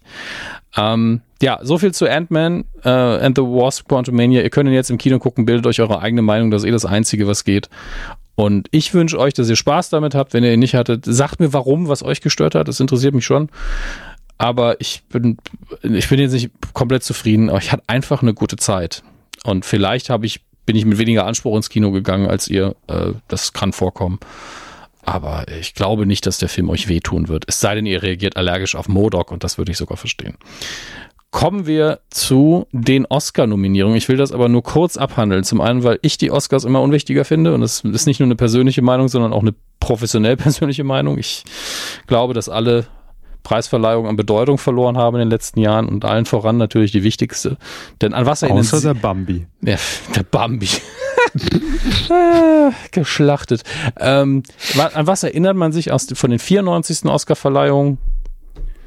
Ohrfeige. Will Smith. Ohrfeige ist das Einzige, was hängen geblieben ist in der öffentlichen Wahrnehmung. Natürlich, wenn ihr harte Filmfans seid, ihr guckt jedes Mal die Oscar-Verleihung, seid ihr bestimmt so, ja, da gab es noch die Entscheidung und der Film hätte gewinnen müssen und toll, dass der gewonnen hat. Ich erinnere mich nur an die verdammte Ohrfeige und es geht mir auf den Sack. Vielleicht bin ich Will das Smith Problem. Auch. Klar, ja, Will Smith auch. Und deswegen gehen wir nur grob durch, wer denn so die richtigen Abräumer sind dieses Jahr. Und zu meiner Freude ist es Everything, Everywhere, All at Once. Der auch bei also die Nominierung, ne? Ja, ja, klar. Die Nominierung erstmal. Genau. Denn die Verleihung findet statt am 12. März. Das ist noch ein bisschen moderiert von Jimmy Kimmel. Und ja, da sind wir natürlich gespannt auf die Show immer, ob das irgendwie was bringt. Mal gucken, ob ich es dieses Jahr gucke, weiß es noch nicht. Aber ich habe den Vorteil, dass ich zumindest Everything, Everywhere, All at Once geguckt habe. Und damit sind 11 Nominierungen, um die ich mir keine Gedanken machen muss oder nur zum Fünftel oder Viertel Gedanken machen muss, da ich ihn gesehen habe, hat am meisten Nominierungen abbekommen. Unter anderem natürlich einer von den 10 besten Filmen in der Nominierungsliste. Immer noch fragwürdig, warum man da 10 genommen hat irgendwann, aber es zeigt auch, finde ich, weil es ja immer noch eine Abstimmung ist, dass ganz häufig wohl in den Top 10 früher, wenn es eine gegeben hätte, schon Filme gewesen wären, wo wir alle gesagt hätten, was ist denn mit denen los, warum nominieren die das denn? Denn auch nominiert als bester Film Avatar 2. Aus technischen Gründen kann ich das nachvollziehen und das ist das Ende des Satzes. Dann The Banshees of Inisherin, der hat auch 9 Nominierungen insgesamt bekommen. Dann im Westen nichts Neues. Ist der auch? Ja, der ist auch. Nee, das ist er auch nominiert als bester Film? Ich bin mir nicht sicher. Muss ich mal durchgehen. Avatar, Banshees of Inisherin, Elvis, die Elvis-Verfilmung, die ich nicht gesehen habe, von Baz Luhrmann. Everything Everywhere All at Once natürlich. Die Fabelmanns von Stephen King. Tar, Top Gun Maverick, Triangle of Sadness und Women Talking. Also im Westen nichts Neues ist nicht als bester Film nominiert, aber natürlich als bester internationaler Film. Da hat er auch Nominierungen bekommen. Das ist der deutsche Film, oder? Das ist der deutsche Film. Das ist der Punkt, deswegen hebe ich so hervor. Den kann man aktuell einfach auf Netflix gucken. Das werde ich vielleicht, auch wenn ich wenig Bock habe, auf einen Antikriegsfilm, werde ich vielleicht als Vorbereitung machen. Ich bin da so ein bisschen, ja, ich habe einfach wenig Lust, den zu sehen. Aber das heißt ja nicht, dass ich es nicht tun sollte. Der hat aber auch 9 Nominierungen bekommen. Nur eben nicht für den besten Film wahrscheinlich, wenn man sich gedacht hat, na, oder gibt's da? Doch. Ja, das ist der erste. Ich habe ihn einfach nur übersehen. Im Westen nichts Neues ist auch als bester Film nominiert. Wenn er dann nicht bester internationaler Film gewinnt, ist immer ein bisschen seltsam, aber gleichzeitig die anderen 4 sind da nämlich nicht nominiert. Deswegen könnte er theoretisch auch in beiden Kategorien verlieren oder in einer gewinnen. Mal gucken. Ich vermute aber, Abräumer wird sein, Everything Everywhere All at Once. Aber ob es den besten Film gewinnen wird, das ist fragwürdig. Ich frage mich wirklich, wie da die Stimmen entfallen werden am Ende des Tages. Ähnlich sieht es für die Schauspieler aus, also wie bei den Golden Globes auch. Auch da ist Everything Everywhere All at Once ganz weit vorne. Ich gucke mal gerade noch. The Whale ist auch ein Film, der viele Nominierungen abbekommen hat. Und ich glaube, auch hier ist wieder, wo haben wir ihn? Die Schauspieler sind irgendwie versteckt für mich gerade. Hier. Brandon Fraser ist für The Whale nominiert. Und das ist ja diese Comeback-Story, die gerade alle so ein bisschen emotional abholt. Mich auch. Wenn ich Brandon Fraser sage, dann sagen Sie... Ist auch, hallo. Ist auch okay, wenn Sie sagen, kenne ich nicht, weiß ich nicht. Ja, nur sagen Sie was. Kenne ich nicht. Okay. Die Mumie 2, die Mumie 3, hat Tarzan, glaube ich, auch mal gespielt. Oder was? Es war George aus dem Dschungel, nicht Tarzan. George aus dem Dschungel. Dann Teuflisch hat er die Hauptrolle gespielt.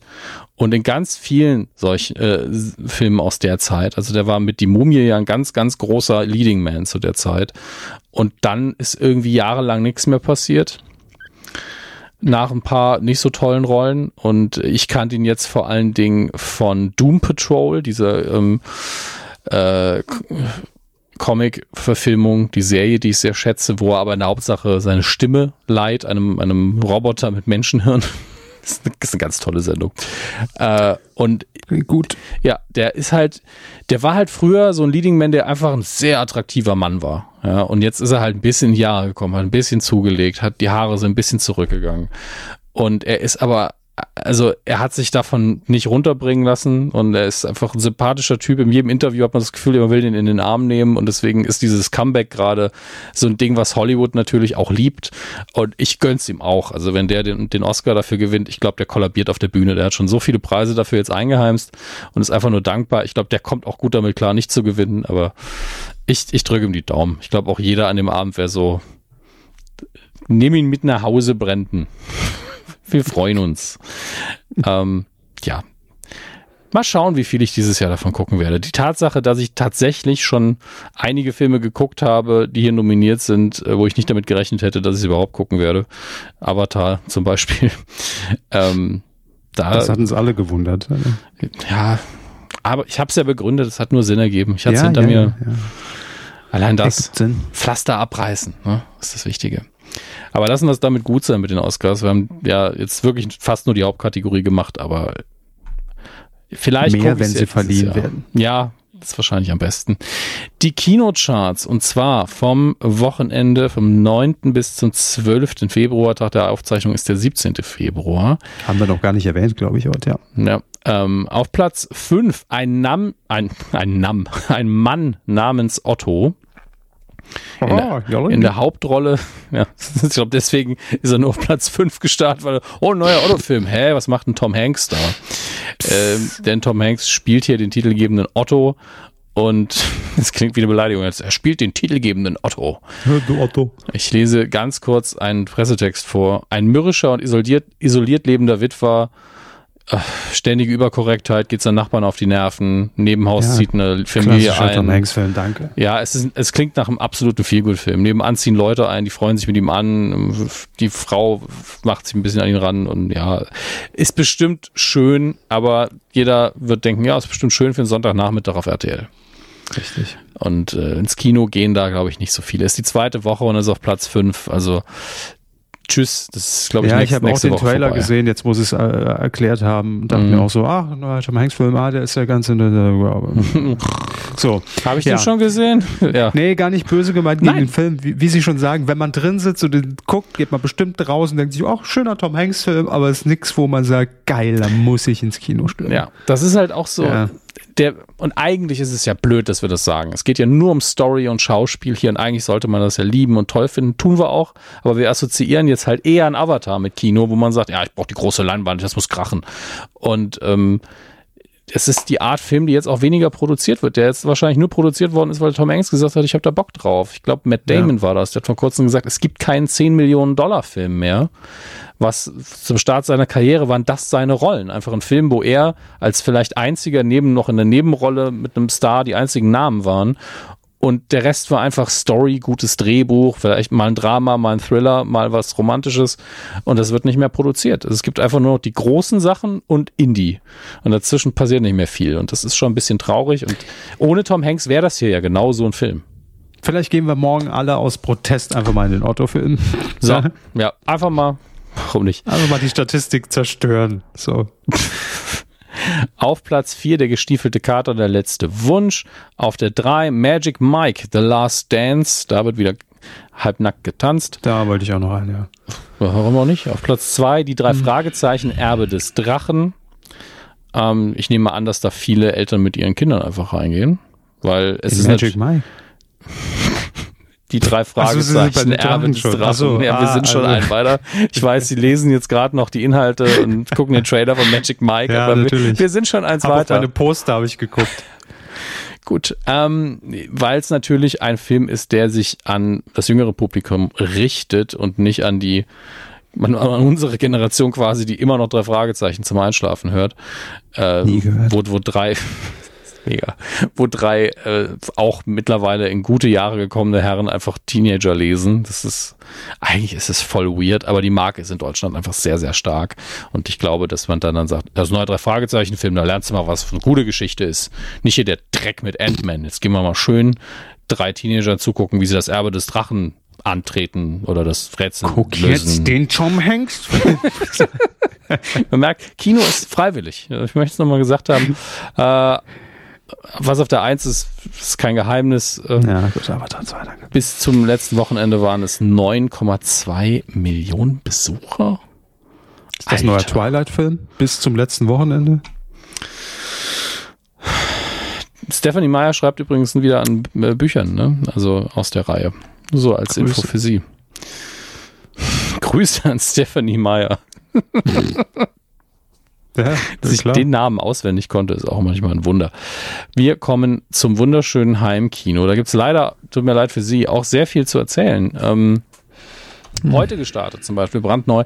Die erste Folge der 3. Staffel Star Trek Picard gibt es auf Amazon Prime und Paramount Plus, weil die ersten beiden Staffeln waren ja auf Amazon, waren eine reine Amazon-Produktion, wenn ich mich nicht irre, natürlich in Zusammenarbeit mit Paramount, aber da gab es Paramount Plus noch nicht. Wird auch teurer, habe ich heute gelesen. Amazon oder Paramount oder alles?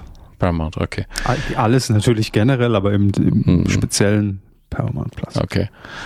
Und ich habe mir heute die erste Folge angeguckt und ich war von der 2. Staffel ja sehr enttäuscht. Von der 1. war ich nur so mäßig begeistert. Das ist natürlich gute Voraussetzung und zumindest die erste Folge Picard, Staffel 3, hat mir gut gefallen. Gleichzeitig war ich so, ihr gebt den Leuten jetzt also genau das, wonach sie geschrien haben in den ersten beiden Staffeln, nämlich wir wollen die alte Crew, wir wollen wieder das Star Trek-Feeling von früher, wir wollen wieder alte Gesichter sehen und es ist wirklich, die Schrift bis hin zur Schriftart ist man fast zu Star Trek TNG zurückgegangen. Und man drückt hier schon auf sehr viele Nostalgieknöpfe. Gleichzeitig kann ich aber nach der ersten Folge nicht sagen, worum es wirklich geht, weil es auf dem Cliffhanger endet und noch nicht so ganz klar ist, was hier die Bedrohung ist. Aber es ist sauber erzählt, es ist spannend, ist schön geschnitten. Schauspieler sind jenseits von Kritik erhaben mittlerweile. Fand's nett, hat Spaß gehabt, ging mir gut damit. Können noch alles in den Sand setzen oder eine richtig geile Staffel draus machen. Hab aber Gutes gehört, weil einige Kritiker haben, glaube ich, bis zu 6 Folgen schon bekommen zum Angucken. Ich nicht. Und es gibt, glaube ich, 10 insgesamt.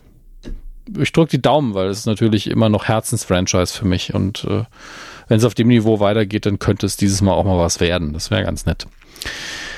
Ja, ansonsten auf Apple TV Plus läuft Shrinking, die neue Sitcom mit Harrison Ford, Jason Segel, noch einigen anderen mehr, von einigen der Machern von Ted Lasso, und die macht echt Spaß, die ist schön. Harrison Ford sehe ich einfach immer gerne.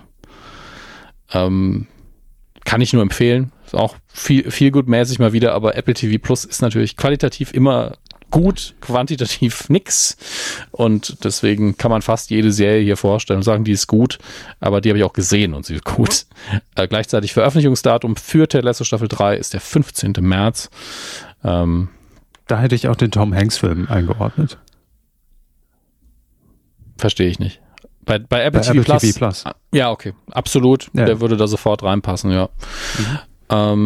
Und jetzt werfe ich noch einen Blick auf eine entsprechende Seite, die mir die Sachen zeigt, die ich jetzt vergessen habe. Das Google, was ich vielleicht nicht geguckt habe, vor allen Dingen.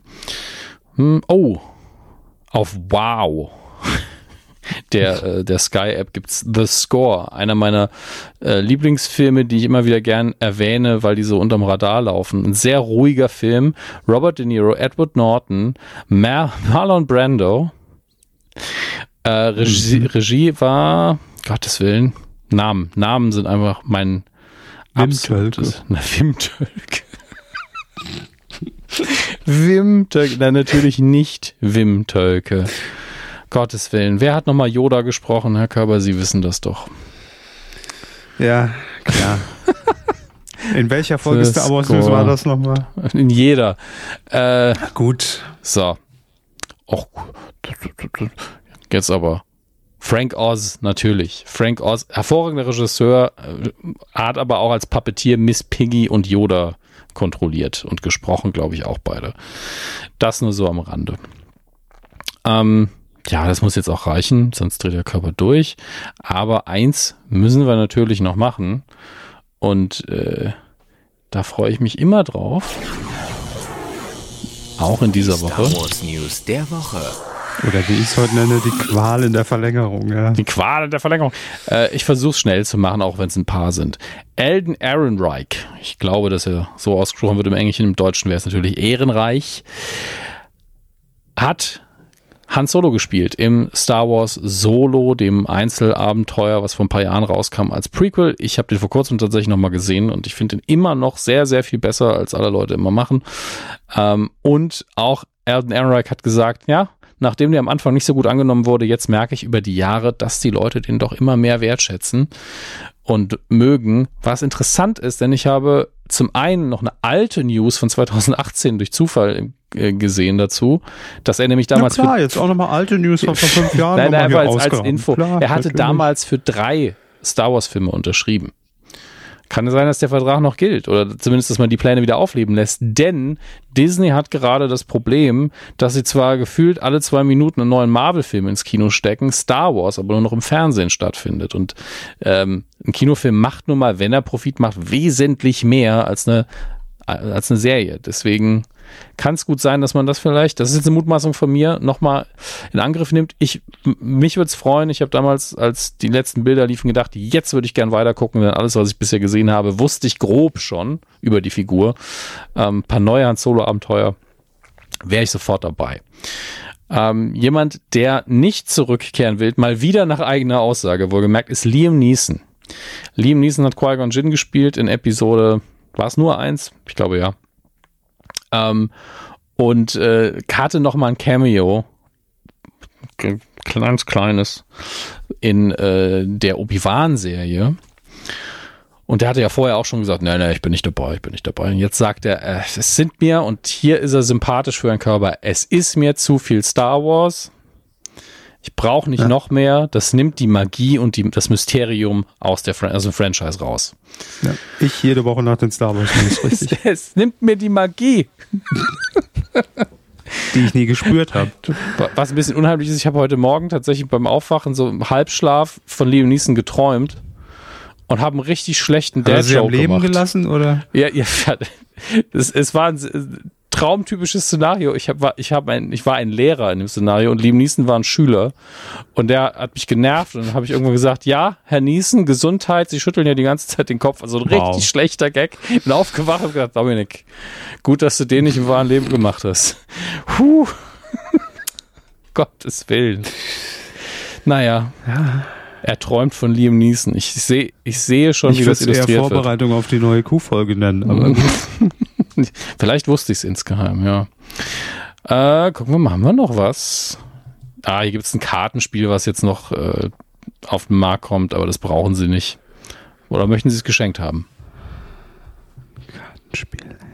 Kartenspiel.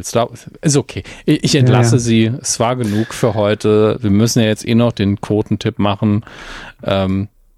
Star Wars News vorbei. Ist okay? Cool. Quotentipp. Wir müssen im Quotentipp einmal noch darauf hinweisen, es kann theoretisch jede Stunde, jede Minute soweit sein, dass Elon Musk sagt, ihr tippt keine Quote mehr, weil ich die API zu Twitter kappe. Und deshalb seid ihr jetzt schon mal dazu aufgerufen, ihr könnt euch auch auf titelschmutzanzeiger.de einen Account anlegen, ja, und dann dort mittippen oder über Mastodon euch einloggen, funktioniert auch inzwischen, und dann mittippen, weil, wie gesagt, die Anbindung zu Twitter ist nicht gewährleistet. Soll irgendwann Geld kosten. Wir wissen alle nicht, wann der Schalter umgelegt wird. Im Moment, Stand heute, funktioniert es noch. Aber lieber mal vorsorgen. Ja, definitiv. Ich habe heute auch ein Passwort erstellt sogar. Das habe ich auch schon lange nicht mehr gemacht. Passwort. 1. So, 2. Und jetzt haben wir was aufzulösen. Und ich sage mal so, also der Nummer 1, da sage ich mal, hui, Leute. Was war da denn los? Wir haben getippt, nämlich einen Außenseiter-Tipp, einfach mal wild ins Programmheft getippt und der Finger blieb hängen auf Hör mal, wer da hämmert. Und zwar die Ausstrahlung am 28. Januar um 14.40 Uhr bei RTL. Und ich frage mich gerade, ob ich mich da nicht, also wirklich vertippt habe. Oh, muss ich gucken. Also wir haben Zielgruppe, ist ja immer wichtig, weil Zielgruppe weiß ja heute keiner mehr, was ist denn jetzt Zielgruppe? Wir tippen immer noch 1449. Ja. So, was haben Sie getippt? Ich habe 11,0 und es fühlt sich so an, als hätte ich eine andere Sendung tippen wollen damit, weil 11 ist so ein... Ja. Also ich finde das Ergebnis, ich sehe es ja schon wirklich realistisch. Ich gucke drauf und so, das ist eine Quote, die dafür passt, deswegen wundert es mich, aber ich habe es eingetragen, also ist der Fehler so oder so bei mir. Ich habe 11% getippt, bin auf Platz 47, 0 Punkte, richtig weit am Arsch. Auch. Ja, ist alles in Ordnung. Sie sind auf Platz 22 mit 3 Punkten. Aber denn immer noch, ich habe 8,5 getippt und es waren 7,1%. Ja, und das hat jemand natürlich vorhergesehen. Ja, das Orakel von der Saar. Wir haben allein 3 zweite Plätze, keinen dritten. Einer davon, bitte aufs Treppchen gehen und abfeiern lassen. Nitram Forever. Hallo Nitram, du kriegst noch Post von mir. 7,0%. Ja, 7,0, sehr schön. Dann haben wir auch noch auf Platz 2 kein 3D. Kein Kauf. Da habe ich heute auch wieder viele Amazon-Reviews gelesen. Ja. 7,2% getippt, 9 Punkte. 9 Punkte gibt es auch für TV-Fan 0815, denn der hat auch 7,0 getippt, ist damit wie die anderen beiden jeweils minus oder plus 0,1% vom Ergebnis weg. Damit hat es auch nur für Platz 2 gereicht. Aber wer hat denn hier abgeräumt? Wer hat gesagt, ich habe die dicksten, ich weiß genau, hör mal, wer da hämmert, das ist mein Metier, Leute, da lasse ich mir nichts vormachen. Trifft den Nagel auf den Kopf, nämlich Dr. Knecke.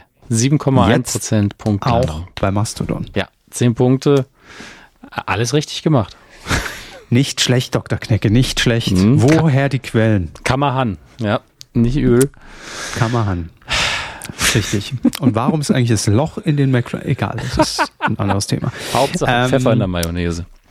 So. Diese Woche tippen wir einen guten alten Spielfilm, dachte ich mir mal. Warum denn nicht? Und zwar am 22. Februar läuft um 20.15 Uhr auf Kabel 1 die Tribute von Panem, The Hunger Games. Ja, komm, hau raus. Aber ich finde, das ist immer schwierig zu tippen, weil bei so einer Sendung, wo klar ist, okay, die hat ihre Zuschauerschaft, das kann man gut googeln. Natürlich kann man sich auch mal schon mal die Quote von Tribute von Panem ergoogeln, wie lief das denn in der Vergangenheit, aber das sind immer andere Sender, andere Tage, andere Slots. Deshalb habe ich mich jetzt da mal für entschieden. Soll doch nicht einfach sein hier. Gut, also, wenn ihr mitmachen wollt, titelschmutzanzeiger.de. Und heute haben wir den Erkläreinspieler von Severin nicht gebraucht, weil heute war klar, wie die Verteilung ist. Da waren keine Fragen offen. Aber ich glaube, irgendwann brauchen wir den nochmal. Definitiv. Deswegen. Jo. Nochmal danke fürs Einsprechen und auch an Sie, Herr Körber, danke fürs Einsprechen der letzten 2,5 Stunden. Ja, es ist Wahnsinn, ey. Eine Stunde länger als sonst. Na gut, es waren auch viele Themen, muss man einfach sagen. Ja, ich war 14 Tage nicht in der Lage, was aufzuzeichnen, ne? Und will man machen. Ja.